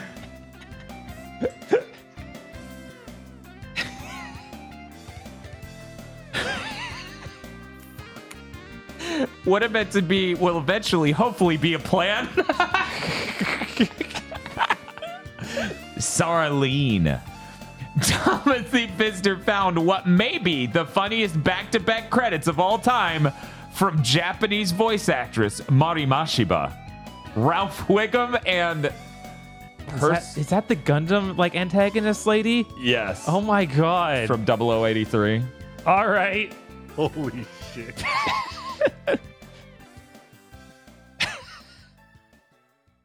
Aha, they're in danger. Bearded Joe. Pleochrome. Krunglesbum. Gonna give uh, best dress to Kai and Sheba for wearing this winning smile. That is my joke! This spotlight is stealing my joke! Actually, I think they paid for it. God damn Yeah, it! true. You this is uh, something. I'm not okay with this. Yo, this edible ain't sure. My God. Oof. Yeah, when his eyes popped out like that, that was not okay. No. That was horrifying. Melancholic Cloud. I have no aversion to a menu or to a union. What I do have is an aversion to a union that doesn't play by the rules. Oh, what a shitbag. and slightly above average. Thank you very much to our Podlords. Thank you, Podlords! Second Pod Lords. Thank, Thank you, you, Pod Pod Lords. Lords. Podlords! And if, you, and if you'd like to become a Pod Lord, you can go to our Patreon at patreon.com slash GB podcast. For as little as $5 a month, you get access to many benefits, uh, such as early access to Pokemon Go to the Movies and Chugging Bleach, our two monthly anime review podcasts. You also get extended uh, content from other shows we do when indeed such extended content exists. Uh, and you get a patron exclusive show one a month where you get to vote on what good or bad thing we have to watch and then talk about. And if it's a bad thing, you also get a commentary track for that bad thing. Uh, and you also get a bunch of other commentary tracks, like a bunch, over 50. I don't have an exact count. No one does. Not even not even us, the people who made them. That we just release them into the void. You also get an entire movie. You get Isolation 119. This is not a joke or a bit. You get access to an actual movie. Isolation 119, a stunning movie about a man drinking beers in a chair. Uh, that is patreon.com slash GB podcast. And if you don't have any money, it always helps immensely to tell your friends, rate us on Thursdays, rate us on your podcast app of choice, or like this video on YouTube if that's how you're listening right now. Patreon.com slash GB podcast. Thank you. Thank you very much. Uh, we got news. Well, let's see. Where should we start this? You know what? I'm not gonna start with me. We're gonna start with anyone but me. Let's start with Kris. Fuck it. Let's go. Okay. Uh, uh, so a while back, Ryutaro Ichimura, longtime producer of the Dragon Quest franchise, left Square Enix. He got poached by NetEase. What? No way. Uh, NetEase has established PinCool, a Tokyo-based studio uh, headed by him, to make games. That's that story. I Okay. hope all the NetEase stuff goes well. right? Hopefully yeah, they by- get plenty by of the- time and everything. By the end of this gen, it, the NetEase is either going to appear the biggest clowns in the world, or they're going to beat the shit out of every other publisher in the industry. hmm It's going to be like, we took all your people and gave them unlimited time and money.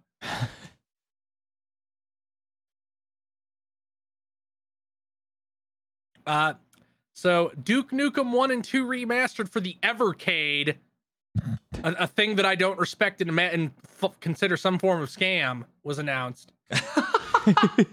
Uh, yeah, I don't even know what it is really. An Evercade. Okay, so you know what it is, but you've forgotten. It is Probably. that thing GameSack reviewed that is a weird portable that has a certain set of games for it. It's like the modern era Tiger Electronics portable in Oh, a sense. okay, yeah. I vaguely remember this. Yeah.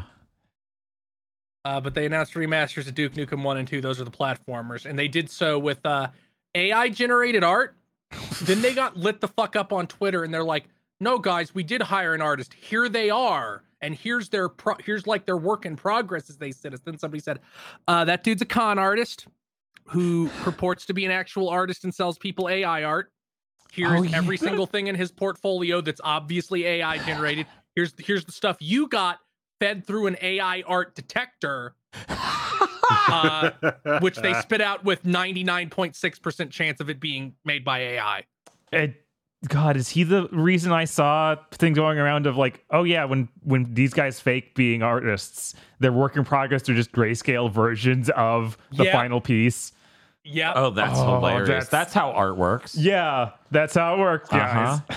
Yeah, it's like a component signal. You send the black and white first, and then eventually you send the color- chrominance information, right?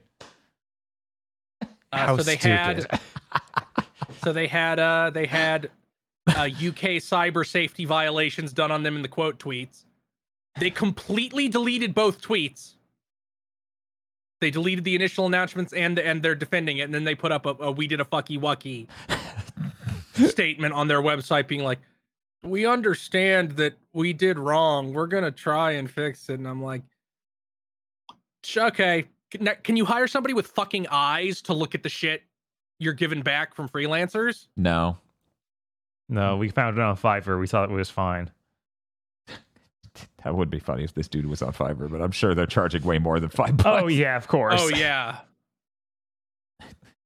And the last thing, which I which I am delighted by, I am so fucking happy this happened. This is the Kris Wolfheart smugness hour. It's true. Uh, so Dylan Snyder, a developer for Blizzard, a senior designer uh, on Overwatch 2, worked on a bunch of other big games. Uh, basically tweeted confirmation that that shit that I had been we've been saying on Big Think Dimension for four years uh huh. Of Activision times bad things to releasing new content is true. Cause of fucking course it is. Yeah, there's no way it would time up like this always unless. I know Activision's always on fire, but come on.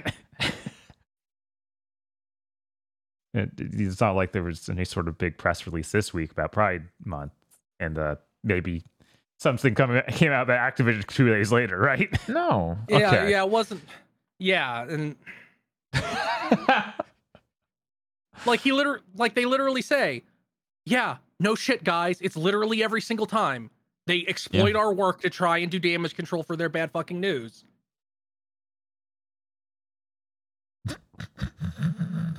Just, I love the dull thought of the confirmation of basic pattern recognition. But the funny thing is, there have been people in like comment sections and on Twitter and stuff being like, "Kris is making it up. That's not true." And I'm like, "What the fuck are you talking about?" People always need confirmation of basic pattern, pattern recognition. For found out. example, that Inti Creates with Mega Man X five and six. there are there is a lot of people who act like having basic pattern recognition is like cheating. Like you're not allowed to base your decision making on that. That That's shit somehow I was evil saying, and wrong. Yeah, that shit I was saying earlier. There are people out there among us who just deal with every fucking point in interaction individually with no collective understanding of what the world is. Mm-hmm. I mean, that may be true, but you said among us while saying it. So now It's true. I'm done. I'm I'm leaving. I'm leaving Big Think. I can't do this anymore. Um,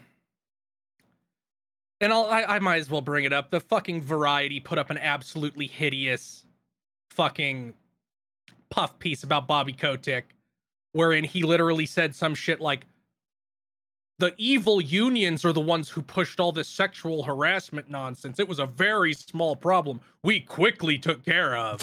like this motherfucker said this to another human being. It, Didn't more accusations came out today? Yeah, like yesterday, it was like 29 more. Oh my god.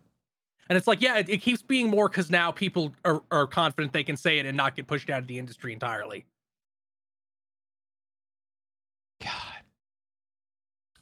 All right. We'll transition to my nightmare news, um, which isn't that bad in the grand scheme of things, but is bad on a small scale, I suppose. Uh, so, uh, the developer of a few different games you may or may not know, uh, this is a Korean studio uh, behind Deemo, Cytus, and Voez, uh, had a technical lead came come out from the studio and is like, "Yeah, we're gonna use AI art going forward.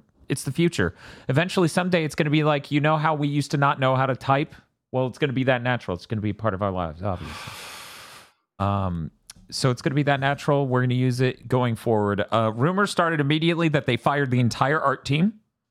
Uh, to date, that has not been substantiated. They still seem to have an art team. Um, but they did do a press release where they're like, "You can feel however you want about this AR thing. We we didn't fire our entire art team." Um, so there. like that's basically how the PR reads.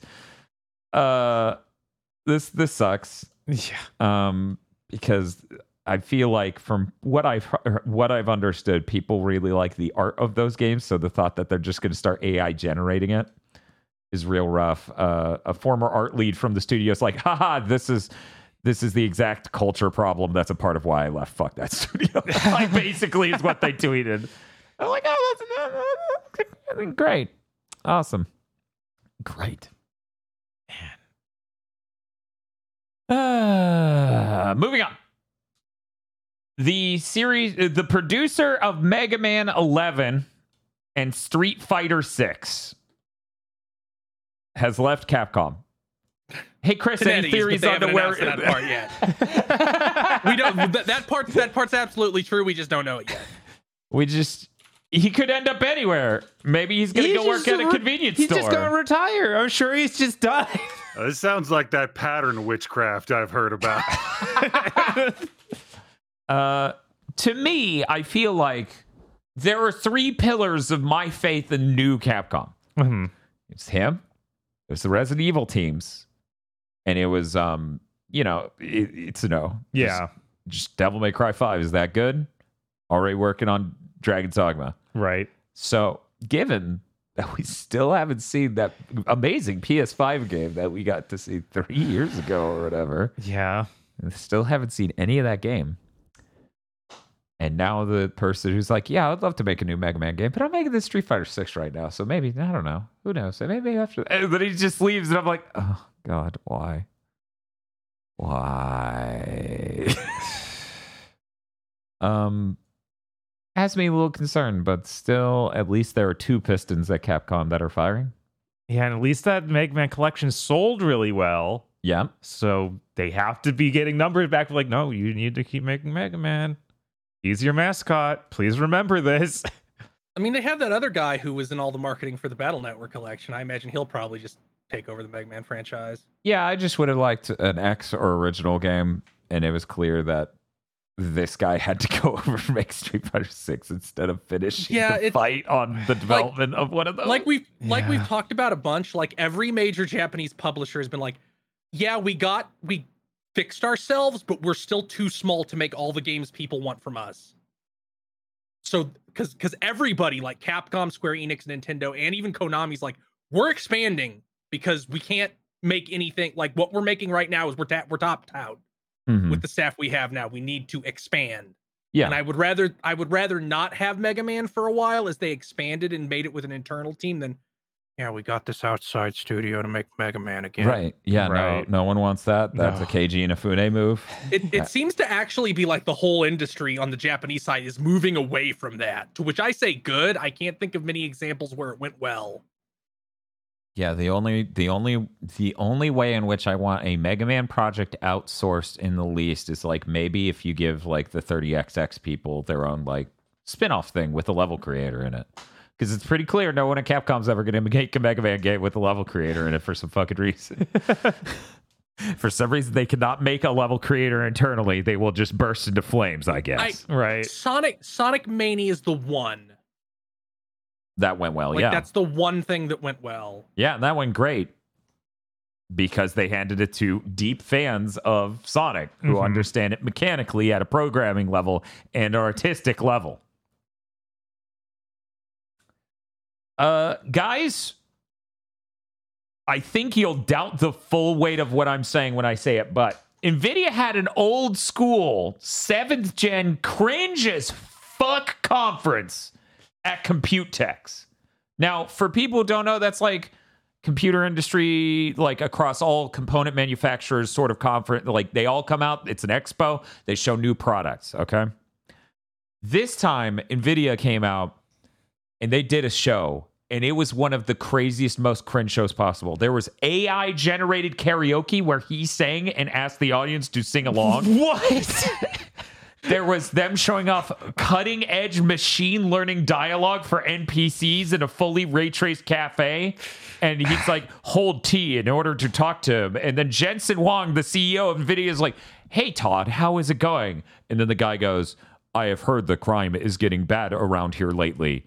I am worried about my ramen shop. I have heard this is the fault of this boss, this crime boss.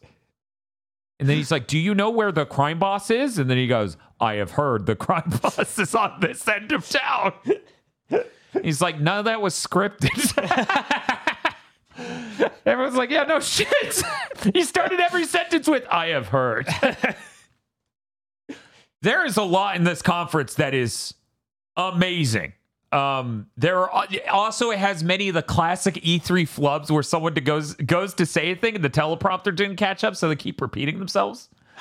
Like uh, at one point, he's like, "And everything, every light in that scene, every light, every light in that scene generates light, and it lights the scene."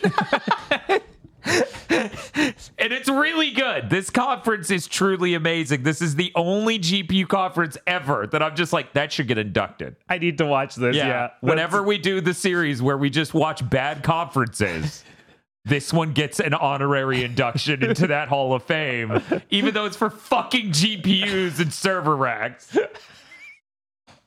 Not that that's in a conference for surfer racks. Yeah, and the dude, Jensen Huang, this was a really weird conference. Uh, like, uh, Gamers Nexus is really uh, nail on the head with this. There's a weird tone to some of the shit he says where you can tell he's going off script, where he just sounds like he's angrily replying to people on Twitter almost. where at one point he's like, you know, one of these server blades, it has this many CPUs and it. it has this much compute. And some people out there are saying that's an expensive price for a server. And you wait for him to follow up with some sort of like, let me draw a parallel, but he just sounds angry instead and then moves on. Yeah, it sounds like the start of like a car salesman thing of like, that's expensive. Right. But here today, you can get it for such and such off. Jensen Huang as a used car salesman is a really strong character. We need to copyright this.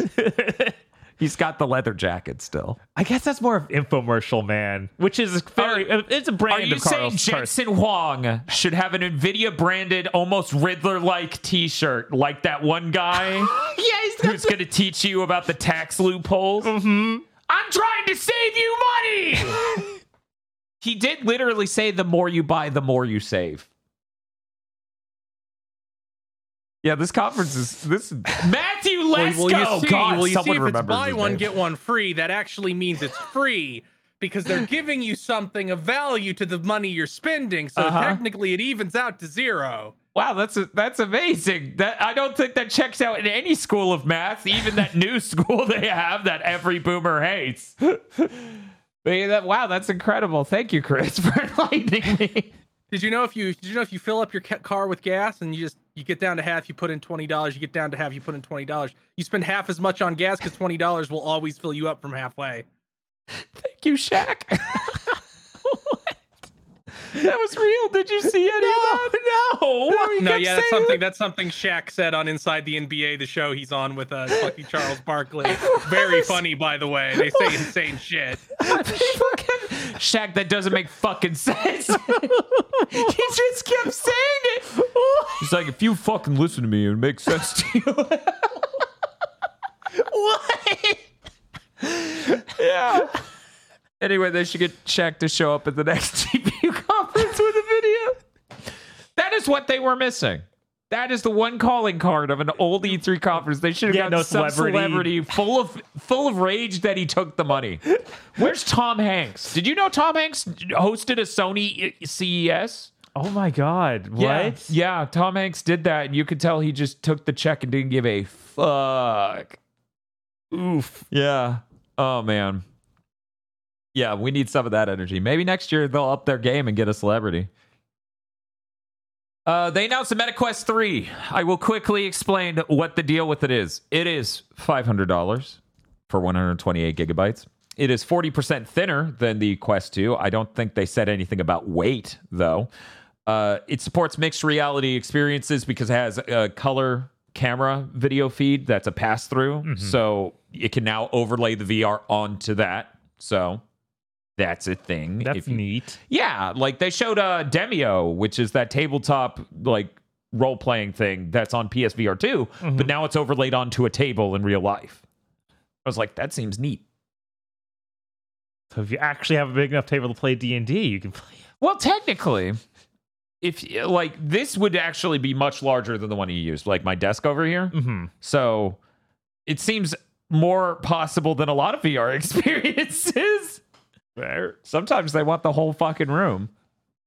And then they tell you, hey, dude, your room isn't room scale. And then you just have to go lie down in the street. um, they didn't confirm that the screen inside is OLED, so it probably isn't. They did confirm it's pancake lenses, which is the cheaper type of lens technology, uh, if I remember this correctly. Uh, Quest 2 is getting a price cut back to lower, which I think it got a $50 price buff. So this is only $50 lower than it was originally, I'm pretty sure. All right. Uh, the Meta Quest 2 and Quest Pro, which has the same internals as the Quest 2. Reminder, it has the same CPU and GPU Wait, as the Quest 2. What makes it pro then? Uh, higher end controllers and a couple other features and lenses and stuff. Okay. It's a it's way too much though. That's the fifteen hundred dollar headset. Wait, what? Yeah, that Quest Pro is the thing that's like the insanely overpriced headset. Anyways, those two got an update, so the CPU and GPU are higher clocked. Like they get a software update, so they'll run games better, seemingly. Uh, also, the Quest 2 got a price cut to 300 for the 128 and 350 for the 256. And that's it. I covered it all. Uh, I am still wondering should I get a MetaQuest 2 for PC stuff? Is there something that I would want for VR chat or other things that is not possible with the Quest 2?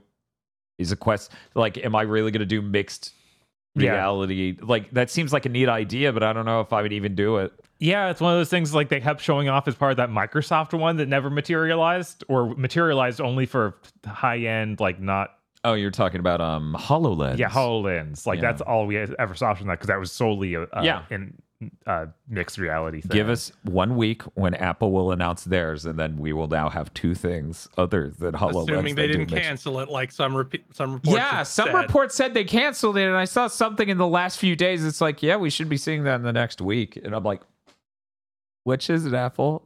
I'm very curious Because it's either the next week or never, Right, Seemingly. because I could absolutely see them putting in the dev effort and then realizing, no, this won't work. We Yeah. cannot sell this three thousand dollars. We're just canceling it. I can absolutely see that. Bob, it was only two thousand dollars. That's way more affordable. yeah. Isn't that fucking insane that $3,000 is practically so out of reach for ever, like the vast majority of Americans that $3,000 isn't any more out of reach uh, on paper? Yeah. Like emotionally, I feel like it's like $2,000 is already fucking insane. Yeah. that's like, like I got the highest end iPad. It's not close to that. No, not even remotely close No. to that. And that has practical applications like drawing Pokemon. Right. Exactly. Exactly. Um, so I don't know. Maybe I'll get one of these MetaQuest 2s. Now they're they're discounted so I can do VR chat. And check out the occasional game that isn't on PSVR 2. Which uh, they did announce some games at this event, and all of them were They did. PSVR two and the stuff it looked like. Shock. uh let's go ahead and jump over to your your your fucking did you Yeah, I- consolidate that? I did. okay, yeah, let's do let's do those real quick. Um, Vampire the Masquerade Justice. Sweet justice. Um, it's coming out later this year, allegedly, for Quest 2, Quest 3, and PSVR 2. Cool. I'm glad a Vampire the Masquerade game is coming out that I will play because it has vampires and it's VR. Uh, how would you describe the gameplay? Uh, it looks like you sneak around as a vampire and uh, kill guys and suck blood and stuff. Oh yeah, it looks kind of it, visually. It reminded me of the darkness. A little bit. Yeah, there was like a tentacle of blood almost. It yeah, like a because they don't because they don't want you to actually like bite in to the neck. Yeah, they have the blood feel- just fly out of the neck. I feel like they're losing a little bit of the I- audience for I VR think- Simulator for Vampire by not having you bite the neck. But yeah, I think there was something where you did that in Vampire. Like I think that's kind of how it works in Vampire the Masquerade. I might be remembering wrong, but I remember like you you could suck blood without directly biting people in Bloodlines One okay, RPG. it, it came off as like a really lame version of Blood Omen. Because Blood Omen is like, yeah, he can suck blood from a distance, and that distance is 10 to 20 feet. yeah, no, it's it's just a jet stream. from downtown. uh, Bob, I noticed there's an important game you didn't put here. Oh, yeah, that's true. The, The, Attack, on, Titan, game, VR game. which apparently was already announced, and this was like a re-announcement. It was a delay. yeah, did the concept trailer show before? I don't think so. I think this is the first time we saw the concept trailer. Seeing it really is believing it. Um, that concept trailer looked rough, but at the same time, like using the movement gear of of Attack on Titan in VR sounds really cool. And Yeah, what they showed, like as far as the character moving, looks cool. The Titans look pretty bad. Yeah. And I can't imagine that game not just being one of the most sickening VR games possible. Yeah, I don't see how you even remotely do that without making people sick. I'm I- so excited. Bring it on. Right? yeah. I have not I'm- had VR affect me adversely yet, and now I'm just kind of curious where the Now- limit now is. you- now it's like, yeah, both in the same headspace. How how built different am I? yeah, exactly. Keep keep chroming me out, man. Uh, the other thing was a Bul- Bullet Storm VR got announced. Uh, that's PSVR 2, PC VR, and Quest. Um, Cool. man, they made that thing look like Resistance 2. Because this is a trailer designed for the Quest, I assume. Yeah, And it, looks rough. It does look really, really rough. It is funny just knowing these Quest games will look radically better on a PSVR 2 because the PS5. right. Because this is still a mobile chip. Yeah, so just you have to just remember what Star Wars looked like on one and the other. It's like, oh, right. Right. That was that was maybe the biggest that gap will ever be, but I don't know. I'd have to buy both versions. I should, you know, if I do get a MetaQuest, I'll just buy Star Wars on it to to get to see it at all in the flesh. Right. Because see, you know, seeing it in VR is really different from seeing a trailer or hmm picture. In fact, every trailer for a VR game looks fucking terrible. Basically, it's just presenting you with the ideas, Right. and you have to be like, "Oh yeah, yeah, that would whip ass." Yeah, absolutely. like I had to do that for Synapse, where It- they're just showing me things and I'm like, this looks kind of dopey. And then I'm like, oh right, VR, yeah, that's gonna fucking whip.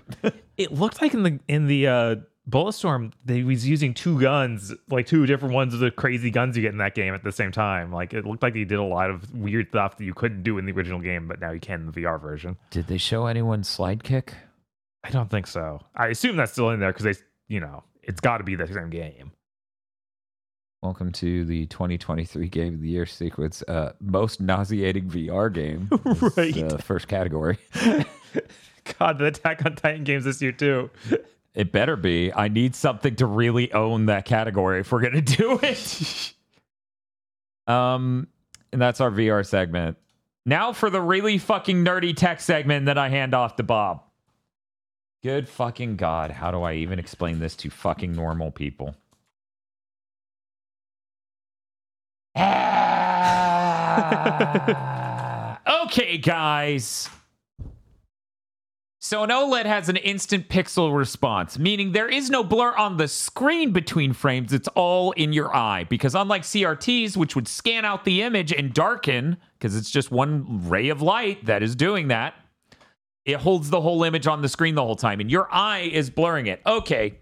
So they invented this thing called black frame insertion, where it shows you the image and then it turns off the image so that way your eye can process it a little bit better. If you're playing Oh yeah, we'll get to that in a second. If you're playing something like say a Sonic game where you scroll smoothly, turn on black frame insertion, you can see the pixels a lot better. So, there are problems and limitations with how a lot of things are implemented on black frame insertion. There are ways we can make it better and more like CRTs. Nvidia has announced an update for their existing line of G-Sync 1440p 360 hertz monitors, which are $1,000 if anyone's curious how much that costs. And those are those are LCDs, right? Yes. Okay. They- uh, yes. Uh, but they announced an update for it to do a new type of ultra low motion blur. Basically, they're making it more and more like a CRT. So the backlight is going to blast an insanely bright light as soon as the scan out is done and then turn off as quickly as possible. So that way you can get the crispest image as it tracks across the thing. They made a video showing this off exactly. They explain all that. I'm sorry, chat's sh- shooting me. I try to ignore chat, but they're saying everybody one two switch just got stealth announced. Fuck you. Are you serious? There's no way. no. No, what do you mean this isn't a Nintendo of America tweet? No. We were in the good timeline even slightly. But but no, it's got the horse. but I, It's literally everything we heard. no. This was supposed to be too bad for Nintendo to release. This sucks, man. God damn it. Do they have a date on this? When are you We're at the pre-order. There's a It's the pre-order end here, of this month. It's June 30th. Fucking Christ. All right. Anyway, so they're doing it at 360 hertz. It's burning the image in really crisply. You can go watch their video to see how much of a difference that makes. It's getting us closer to CRT technology. Now, I would be lining up to be the first person to buy this, assuming I had the funds, except for the fact it's still not an OLED.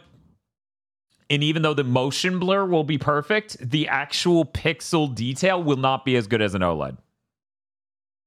So, absolutely amazing technology. Definitely where we need to take everything going forward. Every TV manufacturer should try to do something like this.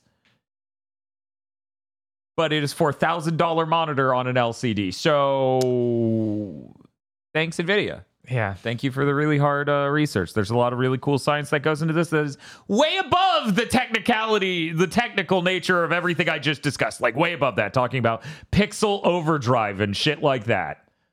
We're not going to worry about it. Anyway, let's move to the Bob second. Hey, Bob. Hey, Hey, just start at the top. sure. All you, right. you do you. Oh, wait, wait. We need to talk about the seventh guest VR, which Oh, got yeah. announced while you were outside of the room. Wait, wait, Okay. we just got an un- unbelievably important I breaking just news. said all of that if it's everybody one two switch. Is it? yes, that was. I was like, why is Kris silent during this horseman appearing. oh, he was gone. Okay. because I Um, was looking because I was looking at it and it took all of my fucking brain power to re- uh, understand what I was seeing. The worst part is I saw the image and I thought the horseman was holding a gun at me because that's how it felt. and That's what he's doing. He's doing this. I I had to check four ways. Like this isn't fake, right? Yeah, you would think I'm this was a fake punked. Twitter account that was like Nintendo Zero of America. Yeah, this fucking sucks.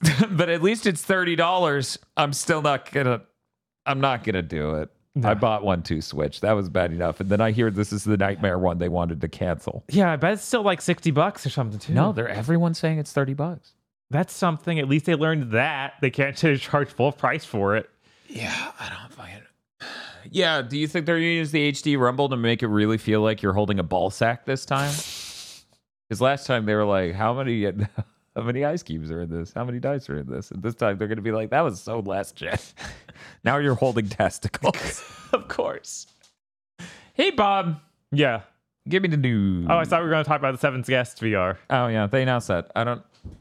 Okay. Yeah, Nothing I, else? did, I didn't look up any other details. The fact that they announced that was enough of a stroke-inducing moment. Fair. Because it's a seven guess. For people who don't know, that was a Sega CD PC CD game. Great.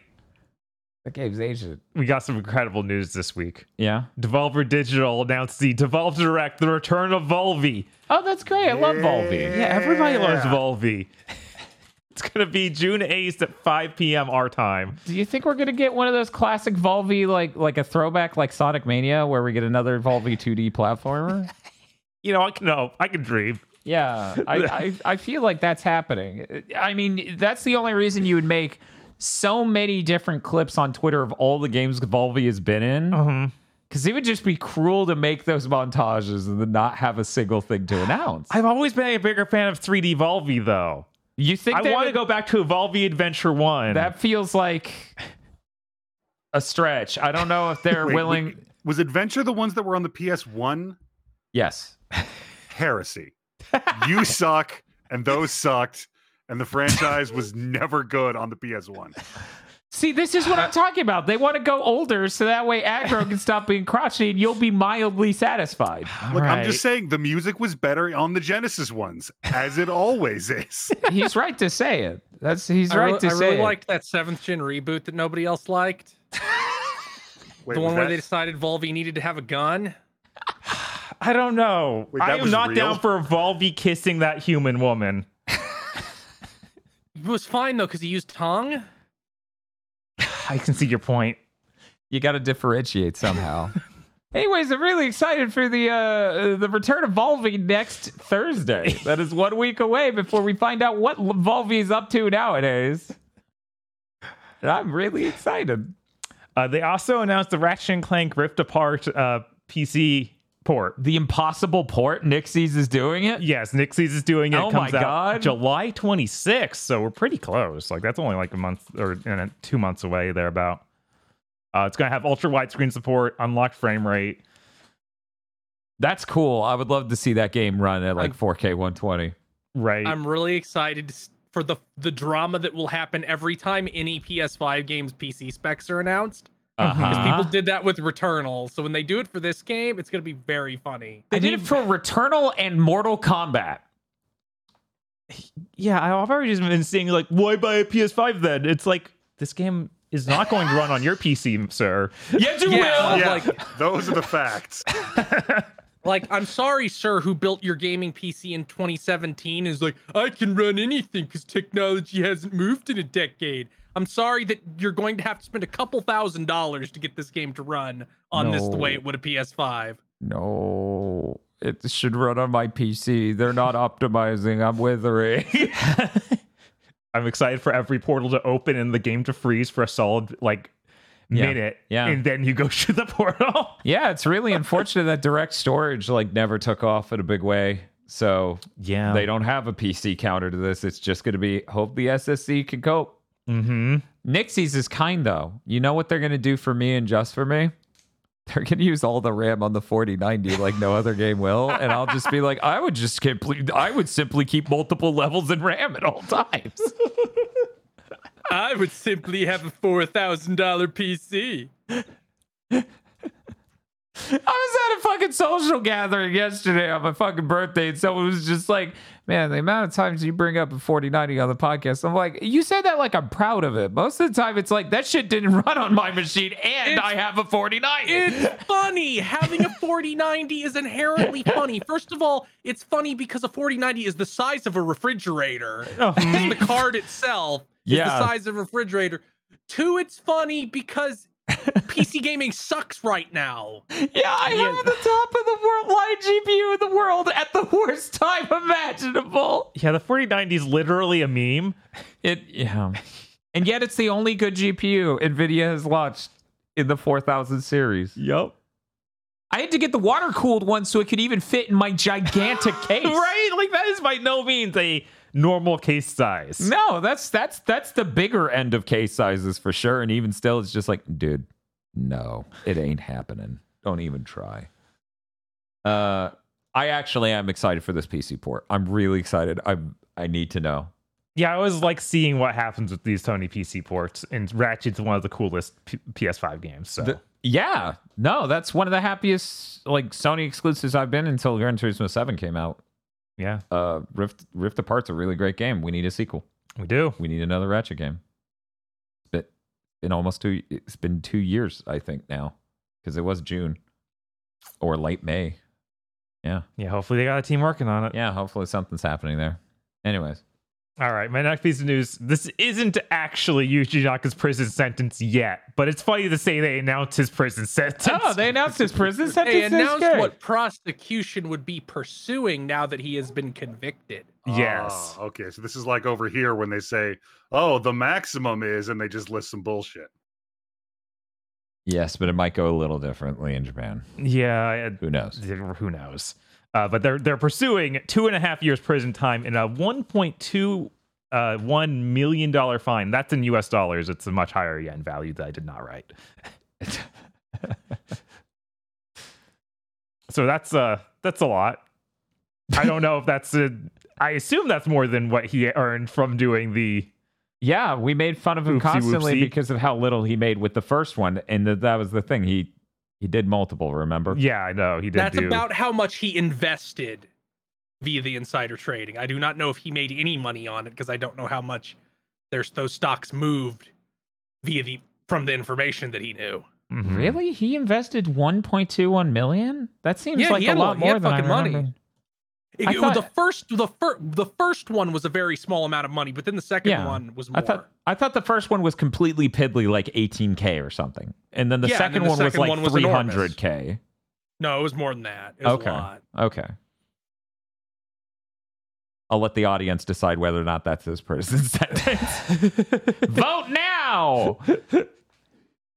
Uh, I don't want to do the Redfall Nightmare yet. Okay, let's move on to other things. Um, we found out Granblue Fantasy versus Rising. They they rescheduled that beta test. They delayed it to uh mid July. So we don't have an exact day, but it's in July. Woo. I love GBF VR. Uh, they people found out that Metal Gear Solid Delta Snake Eater is just reusing the old voice lines. They aren't not getting new recordings. Why recordings. even do this? What's the point of this fucking project, Konami? Like, I'm sorry. What what is the point? You made the game look nicer. Mm-hmm. Yeah. Yeah, I'm, Like, I'm starting to wonder if it's going to play any better new- either.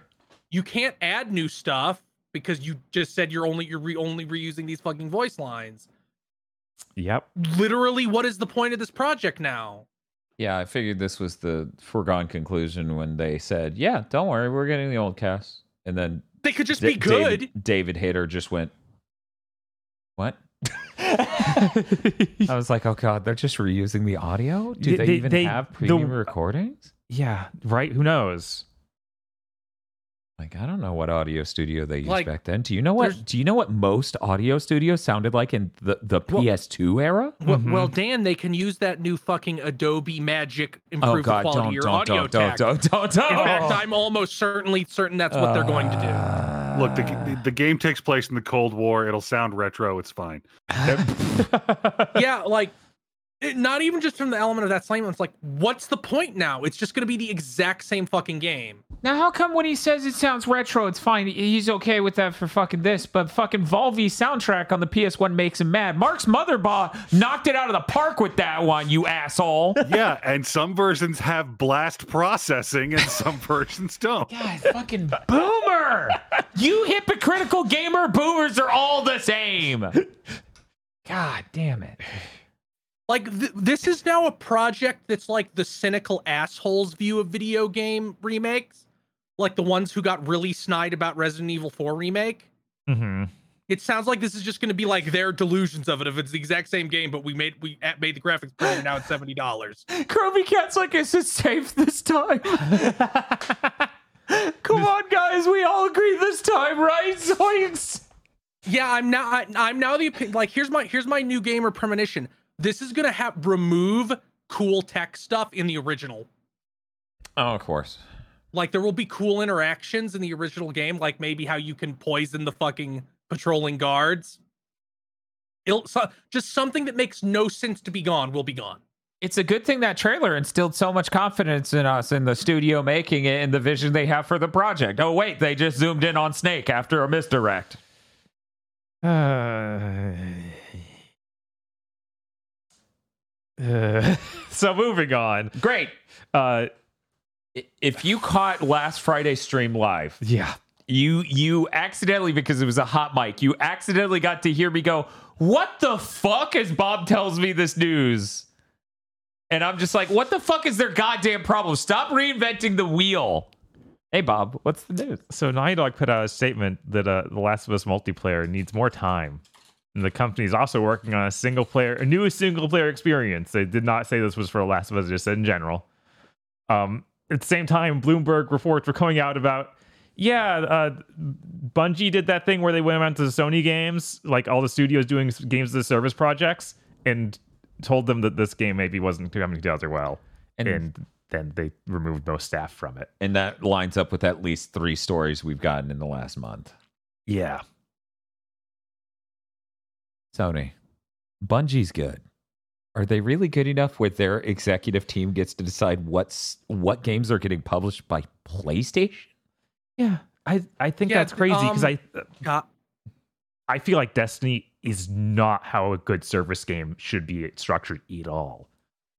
I don't the think it's on- made by people who authoritatively understand the only way Right. that service games can be made. That's nuts. the the only thing I hear about Destiny is how everybody fucking hates its structure and how it's run. Like I never hear any other thing about Destiny ever. Not a single fucking time. Even World of Warcraft, I hear other things about it. I feel I, like I, I now can have no faith in any of these Sony multiplayer things. None. They've ripped out any possible charit- charitability in my soul and stomped on it. yeah, it feels like the last thing even I wanted was for all of them to resemble Destiny. yeah, because Destiny is a nightmare. I I really like Destiny 1. Destiny 2 burned everything to the ground and rebuilt in its place an absolute nightmare of a system that's just not what anyone would want at any level. Like name one content problem with Destiny 1 as a long-term service well long-term service game. the main problem with Destiny One Mm-hmm. is that so much of the stuff in multiplayer, like all the competitive guns and everything, is tied to stuff you do in the single player campaign, and that makes the multiplayer less fun. Like you, Right, you have to go through a bunch of loops and hoops to get what you want, and there isn't a steady feed of new stuff either. So because there are stats on guns in the single player that feeds back into the multiplayer. hmm And also, you need to unlock your whole skill set through the single player. Yeah, I don't. I don't think any of that shit's going to be what's happening with any of these projects. I don't know. I feel like the RPG element of Destiny isn't what they're going around knocking heads about.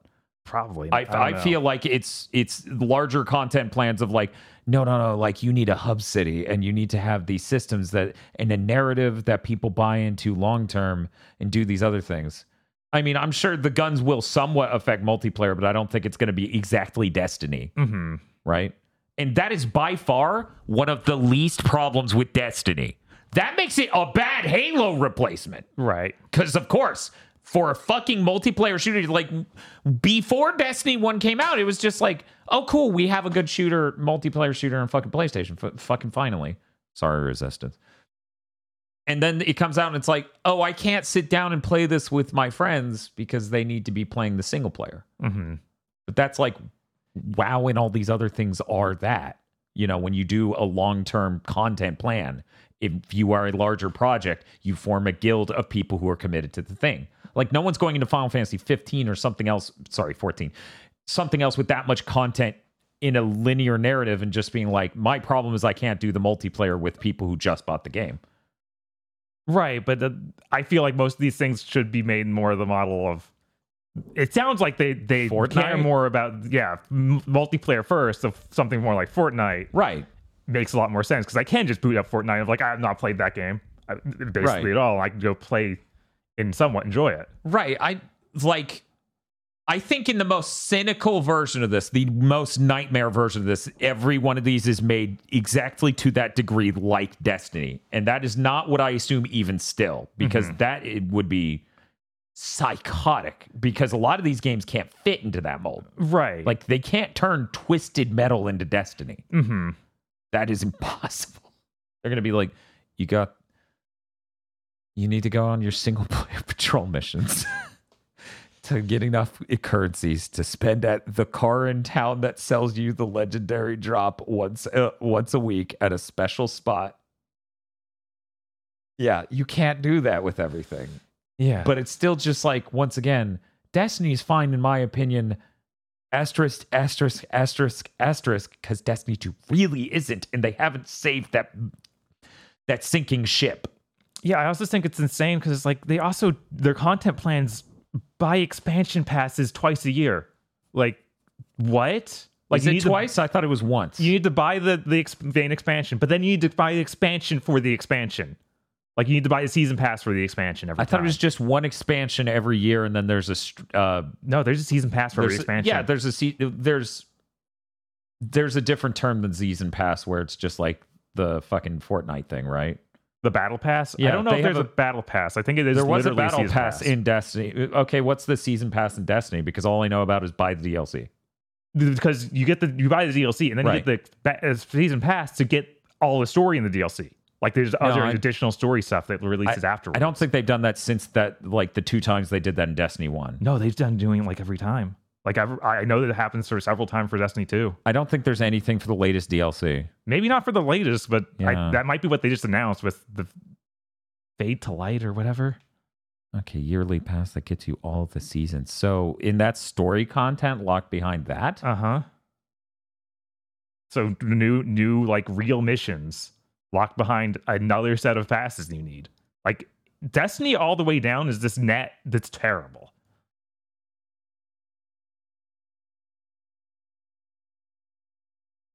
but either way, we're all in agreement that they they have not proven themselves to be authoritatively the only people who know how a live service game can work. So this is still just a fucking insane thing to have happen. Right. This feels like they they do not feel like the people to talk to about this. It, it it's so insane how like it feels like Bungie just stumbled into a room drunk and got declared king. It's like, oh well, e- every multi every multiplayer game ever made from now on should be like your game. And I'm like, huh? I, I just woke up. What? yeah, it does. It does feel a little strange because like the the the the thing I think of as the masterful part of Destiny is not what they've done with it service wise. It's always been like the aesthetics, the cool world, and the tight gun gunplay. Right? Like they make a shooter feel good. They don't do the other parts well. Unfortunately. So looking forward to like I don't even know the thing they described for marathon. How the fuck is that going to be? I don't know. I have I no know. idea. I, I uh, apparently like like the world in Tarkov persists for like six months, and you drop in and out. So maybe it'll be something like that. Like it'll it'll be an even more MMO like Destiny. Okay. Um, but yeah, it sounds like Last of Us 2 multiplayer is on indefinite hiatus. I don't like know. Like a back burner. It Yeah, sounded back- like there's a small team working on it and just reevaluating the entire fucking idea. right? Like it seems like it's back to concept phases. That's what it sounds like, at least. This is when I would So like, like to Anthem.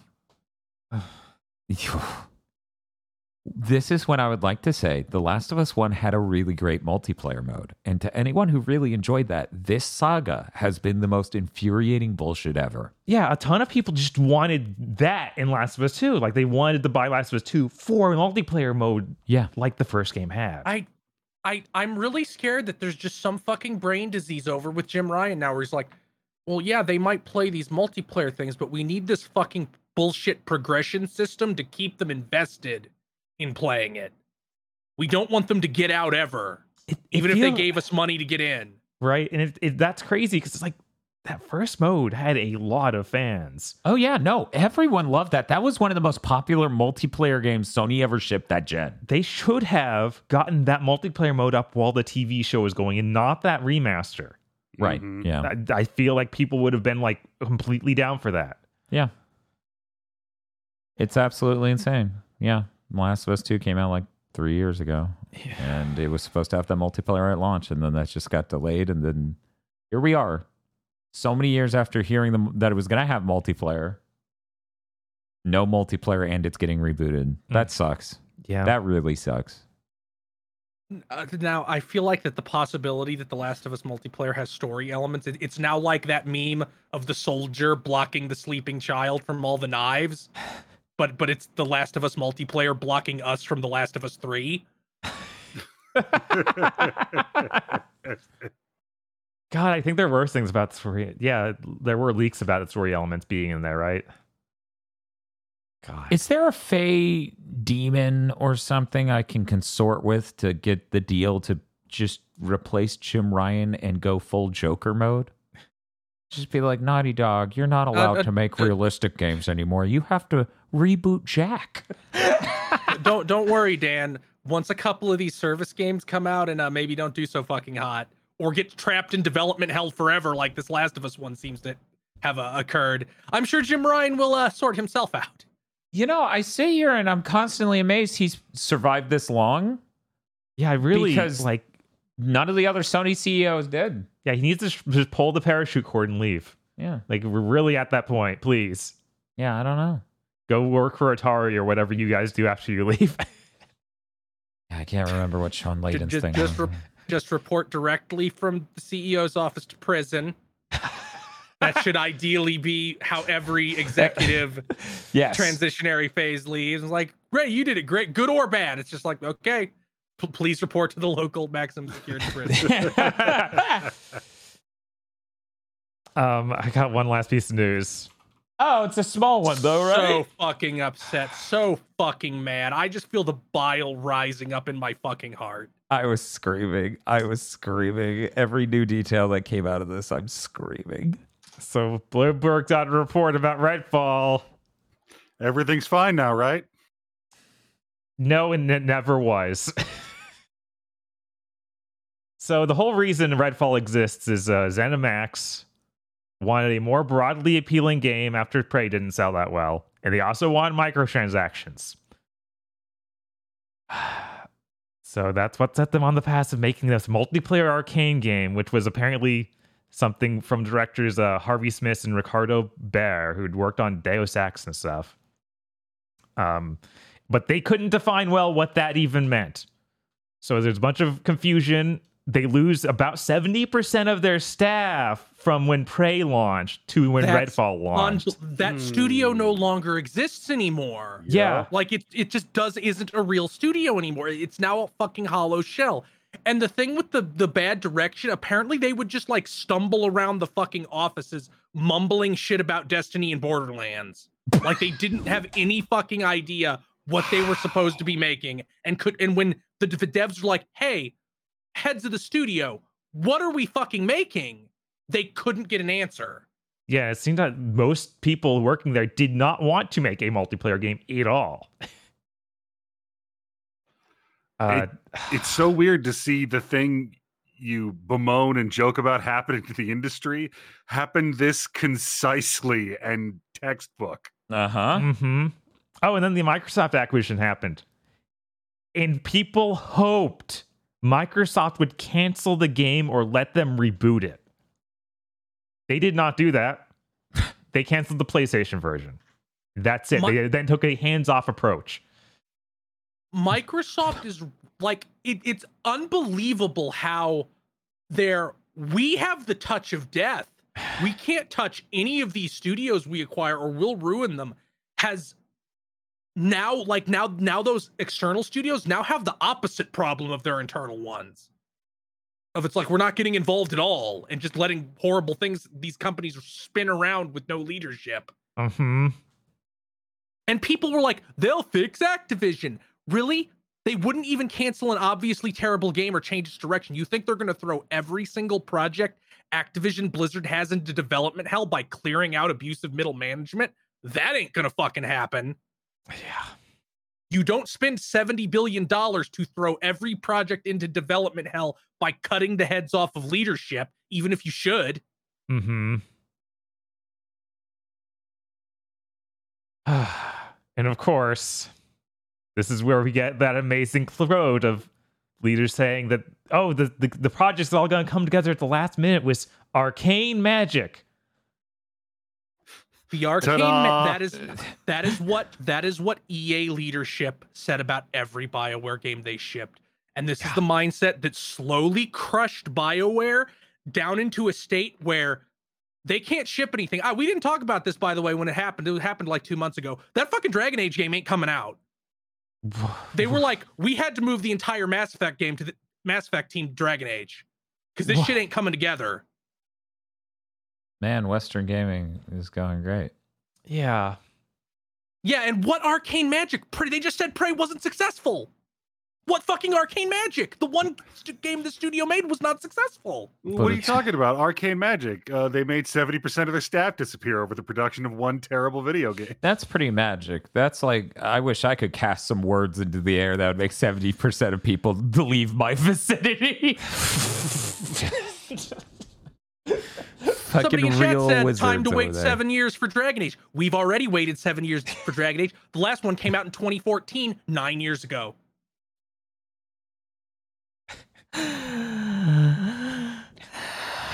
so um yeah this is um this is absolutely absurd Yeah. we when we talk about the industry and we talk about like how it's going behind the scenes like Aggro was saying we we generally are speaking broadly not every story or assertion we make is happening at an individual studio largely is what we imply when we say these things but this story is literally every single one of them Yeah, I guess a lot of people also didn't want to like they couldn't hire people because they couldn't the game wasn't announced. So you couldn't tell people that we want to find multiplayer engineers. So so a lot of people who were trying to get hired were like single player guys oh who want to make immersive sims. God. All of this because ZeniMax forced them to make a game that they later recanted wanting them to make. Yeah, because later they took out all the microtransaction stuff. Fuck me. Yeah. You know, I I had half been saying it as like um what's the term?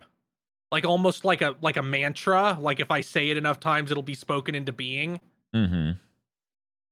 I really think like the chickens have come home to roost. The unsustainable practices of all these big Western devs. The check has it has come time for the money to be taken out of the bank account. Oops, you don't have enough. like some people are like, how are these companies gonna go gonna suffer financially? They sell so much each game. If they can't ship a fucking game, they can't sell it. Now can they? Right. Yeah, we're we're hitting a point where it really is just they may not ukemi this time. like like Activision is moving heaven and earth to not have to skip a Call of Duty year because you know how much fucking money they lose if they skip a year on Call of Duty. They lose like five billion dollars. hmm And they absolutely cannot see that dip in the chart. No. That will break their minds. yeah. Ignore the fact Oh that yeah, they the, have the stock will Warzone. tank. Yeah. Yeah, um Yeah, exactly. It was a creative vision problem according to Phil Spencer and according to other people, you know, the studio obviously shipped the game they wanted to and it's just not great. they had fully they fully meditated on every mechanic in the game clearly and obviously. It shipped when it was ready. It was just not good. That was the problem. Apparently, a lot of people were surprised who got to play it early, who got to play it like two years ago. Like, this hasn't changed nearly as much as I thought it would have. That doesn't surprise That- me at all. That's that doesn't surprise me at all. That seems so much like what happens when you have no leadership. It's Mhm. like, what am I supposed to be working on? I guess I'll just work on random bullshit. Oops, Right. a bunch of people working on random bullshit doesn't come together to make a game. Oh yeah, that actually, you know, that that makes a lot of sense because about 2 years ago this is about what I imagined it looked like. Yeah, right? Not done. right? In no way Shocking. shippable. this is fucking nuts. I just, yeah, exactly. I'm sure everyone at that studio is fucking furious after that Phil Spencer interview where they basically blame Arkane Austin for all of it. Mm-hmm. Yeah, I'll I- I'll, I'll be surprised if, if it doesn't come out a couple months from now. Like, like, yeah, everybody's still there from Prey left after that interview. Oh, yeah, I'm sure everyone there right now is probably thinking of leaving after that interview. Because they were forced to make a game none of them wanted to make, and then they were blamed when it was bad. Mm-hmm. Fucking idiots. Jesus Christ. I'm now imagining like leadership from these studios trying to talk to Phil Spencer and him fucking running.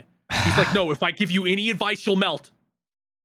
He's like fighting them off and crawling into his car.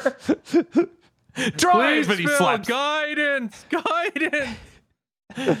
God, Um. do you know how fucking over it is if Starfield isn't good? Oh yeah. No, it's it's. We are literally. Like, I don't- like honestly, I don't think the actual quality of Starfield is at all going to affect what happens seconds after Starfield launches. It's all going to happen anyway. Phil Spencer, his fingers, chain link fence. He's shaking it back and forth. Children are playing in the, I, I, I really do wonder. the like, playground. is the and is then the, the, nuke aura goes off. is is the combination of one the aura around Microsoft at the moment, and combine and point two the fact it's been eight years since an actual one of these Bethesda games. Will that like shatter the magic? Like people people won't go, haha, the game didn't load like they did back then. Like Oh, will yeah. the narrative have turned enough that that isn't quirky and cute anymore? Now they're pissed at Bethesda. That is what Microsoft and ZeniMax and everyone has set up perfectly. Yeah, no, standards have changed dramatically. Let's put it this way, okay? Back then, when Fallout 4 shipped, there were, let's say, three spotlights on it, right? Skyrim gets one because it's the game of a generation. Oh my God, what an amazing experience. Fallout 4 comes out, and people start to, more and more people start to get disappointed. Mm-hmm. Then now Fallout 76 comes out, and people are like, what the fuck? This isn't up to snuff. What the hell's going on here? And it keeps going. Now, because of the Xbox shit, on top of all this other shit, they have like 19 hard spotlights on it, practically melting Starfield. The box itself melting on store shelves as everyone just goes, You're going to be perfect and run great, right? Yeah, you're going to be a 10. You're going to be as good as Tears of the Kingdom, right? Mm-hmm. Yeah, Tears of the Kingdom and Spider-Man 2, which will probably launch first. Yes. I Like- know that. They're they're really setting up Starfield in a bad fucking position. Yeah. Yeah, it sucks. Um I was talking to a friend who doesn't like they follow gaming, but they're not like super like that's their main hobby. Mm-hmm. And even they're just like, you know, we need Microsoft so that way Sony doesn't get worse. Like even if I don't ever buy any of their products, there must be it's like the Sith, okay? Yeah. there must always be two fungible consoles. I mean, I, I made this joke. I made this joke not where anybody could see it of like Sat, uh, Satya Nadella going down to Bethesda and Obsidian being like, "Get ready to learn Chinese, buddy, because you're being sold to NetEase." Because I do wonder, will that happen? Will like NetEase or Tencent be the ones who are like, uh, if you if you're done with Xbox, we'll take that. We'll take the whole thing.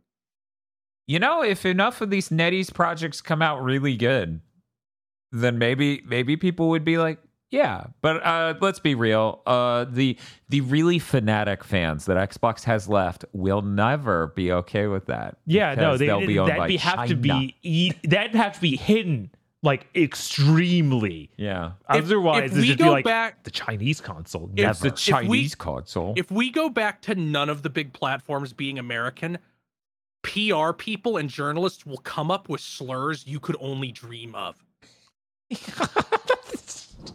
They will come up with shit that would make your 90 year old great grandfather blood. that is some What? Me cough comparing syrup this game's sleeping. unfocused uh, story to Chop Suey was completely unrelated to who made it. Uh, that's just a thing I do all the time. Jesus Christ. yeah, I uh I do want to see what happens with Xbox. I do you really think Sony needs to be challenged and you know, Xbox could be doing that but currently they're not. yeah, it's really sad to have this third player who's not playing. Let's count all the ways they're not challenging Sony. Is their online cheaper or more comprehensive but better? No. Is their box cheaper? No. Does their box have more functionality in any measurable way? No. Their storage costs more than Sony because they made it proprietary bullshit. Their catalog doesn't challenge anyone in the industry, let alone Sony. Hmm. This is such a nightmare. They used to have an advantage, and you know what that was? Back compat, and they killed it over a year ago. I think it was longer than that. I think it was before the Series X came out. No, it was slightly after because they had to do the 60 frames per second updates, and Mm. that was the last yeah. wave. Yeah. That was it, the last hurrah. I in seventh gen, Microsoft aggressively competed on price. They sensed weakness with Sony's fucking gigantic six hundred dollar box and slashed, and their whole thing was getting the 360's price lower. yeah. But now they don't give a shit. They just like, well, it doesn't matter if only a couple people are in our ecosystem. We'll charge them rent, and it'll be a tidy little profit, and, and keep us stumbling along injured forever. You know why Sony shit and Nintendo shit is getting better over time is because they have what we call employees. And so there is a gained sen- sediment of knowledge building up at the bottom of these studios over time as they accomplish more and more amazing things. And there is no mystery when we look at Microsoft why no studio can ship a fucking game anymore because they won't hire employees. Yeah, with with Nintendo, like they work with these Western companies, and, and I, I can't vet this; it's just fucking hearsay. But they're like, okay, what's your one, 10, and fifty year plan? and they get to the third one, and these companies are like, what? Huh? Excuse me? You want what? Level five is like dead, dead, and dead. And they're like, okay. Factor five, not level Okay. five. yeah, level five actually turned that shit around. I'm Yeah, starting to wonder: is like, is the is the difference really as simple as Japan doesn't have venture capitalists? Is it literally just that? I mean, yeah, our financial sector ruins everything. Like Japan it doesn't is have a group a group of psychos going, no, you need to make more money every single quarter forever, or else we'll start strip mining the company. I mean, there there was a, like if you think about it, Japan had to go through these reforms in the 90s for, for the financial sector. Like I believe it's the beginning of the 90s is when that bubble burst. Um we still haven't done that. In fact, if anything, we've made a lot of things infinitely worse since then. Yeah, we've had we, uh, we it, it's busted for us a couple times, but they're just like, no, we don't need to fix anything. Just just build on the rubble. So when, when will Godzilla tear down our financial sector? Yeah. yeah, so so I need Microsoft to start competing. The Series S is not competing. Game Pass isn't competing. Let me explain to you. People want a people buy a console because they want to go to a place for a great experience they can't already get. The Series S and Game Pass is not a great experience they can't already get. It feels like a fucking dilapidated Kmart. That's not, that is not, the teenagers didn't go, God, I wish they would build a broken down Kmart in town so I could hang out there. they just decided that was good enough. And good enough isn't. It just fucking isn't. You need to have more. You need to challenge them. And they are completely unchallenged. Sony is making so much fucking bank because in no way are they insecure. Yeah. it's at a point where Sony could skip a year on shipping any games, and people people would still feel like more positive about their prospects owning a PS5. They'd be like, "But yeah, Wolverine's coming, right? Okay, cool." Yeah, because it didn't already skip two years. Meanwhile, Halo fans, Gears fans, anyone who ever loved Rare, Arkane Austin fans, it sucks so much. They can do better. They're one of the richest companies in the world. They just choose not to. Yeah. They made an almost identical box. There is functionally no major differences between these two boxes, except for the PS5 plays zero PS3 games, and the Series X plays some 360 games. It. I hope we get an update on Rare. And it's Oh. like, oh yeah, that's launching in three months. That's what I, need at this point. I'd, I'd like there to be anything. Please show Avowed. Please show a new rare thing. Even go. We canceled the neck the back compat initiative because we completed our actual fucking it plays everything emulator. That we can't happening. offer everything. That shit ain't happening. That sucks so I much. know. I hate them for I saying it. know. I hate them for saying that. That is a Phil Spencer spell. Yeah. Like just like remember, hey guys, you remember when that Xbox One VR headset launched?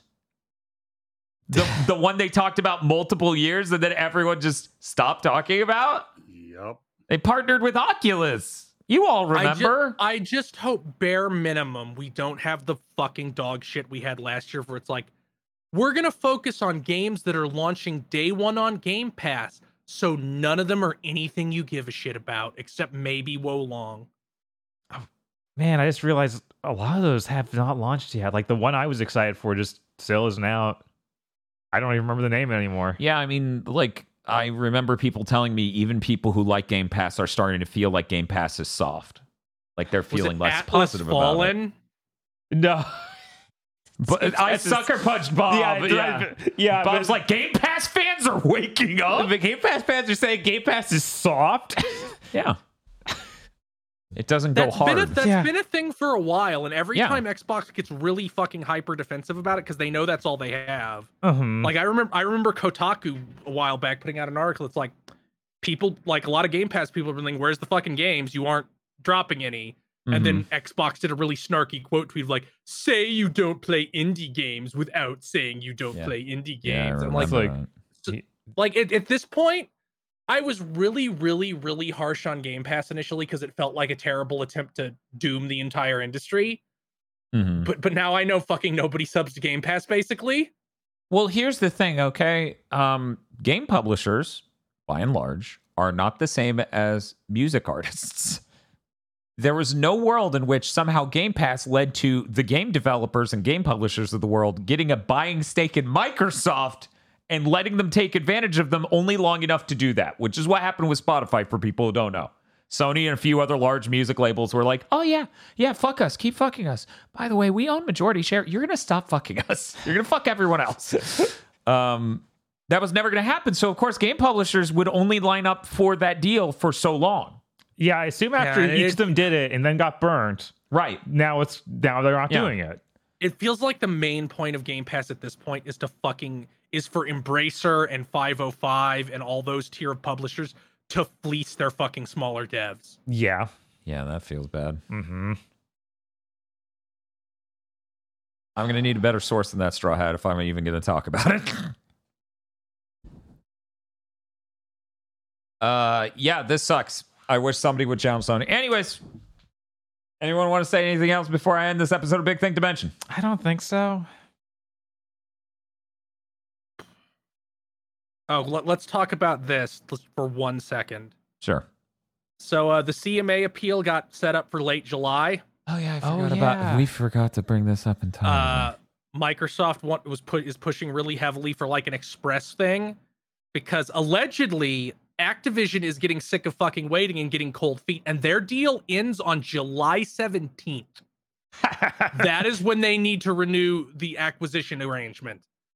And there's a lot of rumors that Comcast is hovering right fucking around Activision being like, if Microsoft doesn't buy them, we fucking will. yeah. And let me be clear, Comcast should also not be allowed to buy them. Yeah, Yeah. obviously. But but if we somehow stumble into the timeline where Xbox loses four billion dollars for nothing, and then Comcast just comes in and picks up Activision and carts them away, I don't think I'll ever stop laughing. yeah, I think what will be interesting is if Comcast buys them, how does their behavior change? Because I feel like Comcast, being in a different industry, would be like, you own how many IPs? Why are we not making merch, cartoons, anything?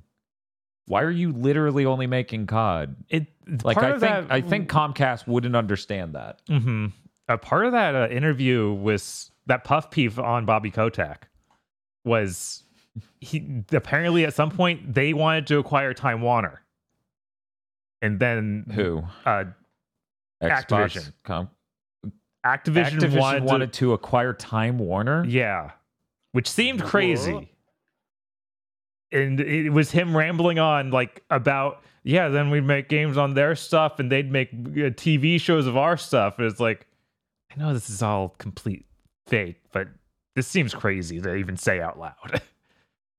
By the way, any assume it- any any article where you let Bobby Kotick talk and you quote him directly is a hit piece. Just so we're clear. yes. I assume I assume he is just fucking on meds or coke or both at all times now because he saw his fucking eight hundred million dollar payday just vanish in front of his eyes. Don't worry, I'm sure he'll get away with some of the four bill. right. Oh yeah. By by the way, he fucking the, uh, Activision has twelve billion dollars on hand, but uh, Bobby Kotick says that talent wants too much money nowadays. It's problematic. Yeah, it's really problematic that they have twelve billion dollars in cash on hand. That couldn't go anywhere though. How's that? How's that? How does that work? Anyway, that's that's all so fucking insane. What a sh- what a shit show. Get it together, game industry. We're gonna end up in a space where Analogue's gonna go insane and launch their own original console for people to make games for, and they're gonna be like, "Yeah, we could do this."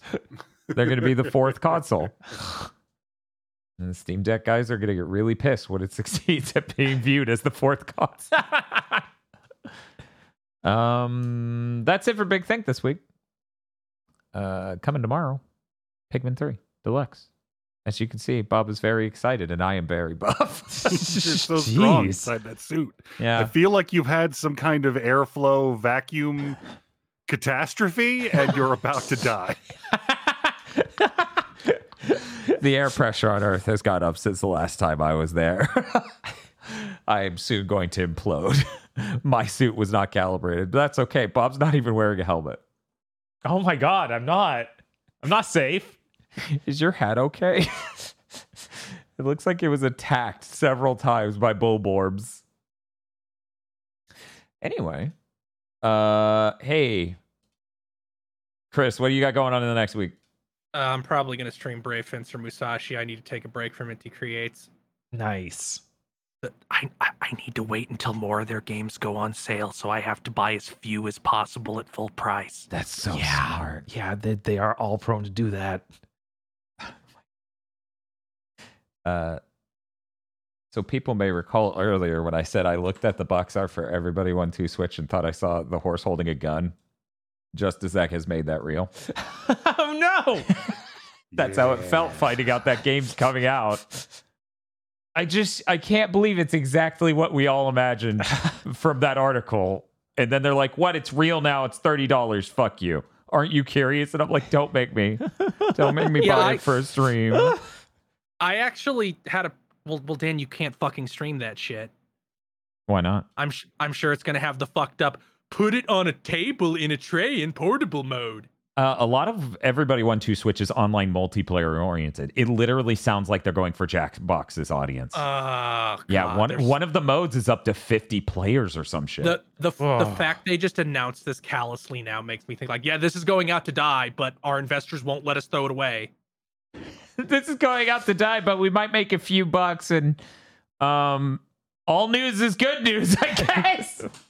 This should have released at ten dollars. It's already is clearly too much. Does Dan have an axe to grind on the Steam Deck? Yeah, I own one.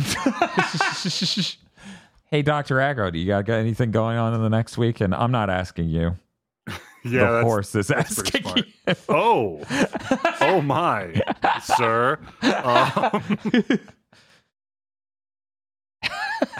oh, no. fine, I'll stop fucking around in the caves and go to the fucking lightning temple. All right. That sounds great. We'll see you all next week for Big Thick Dimension. Goodbye.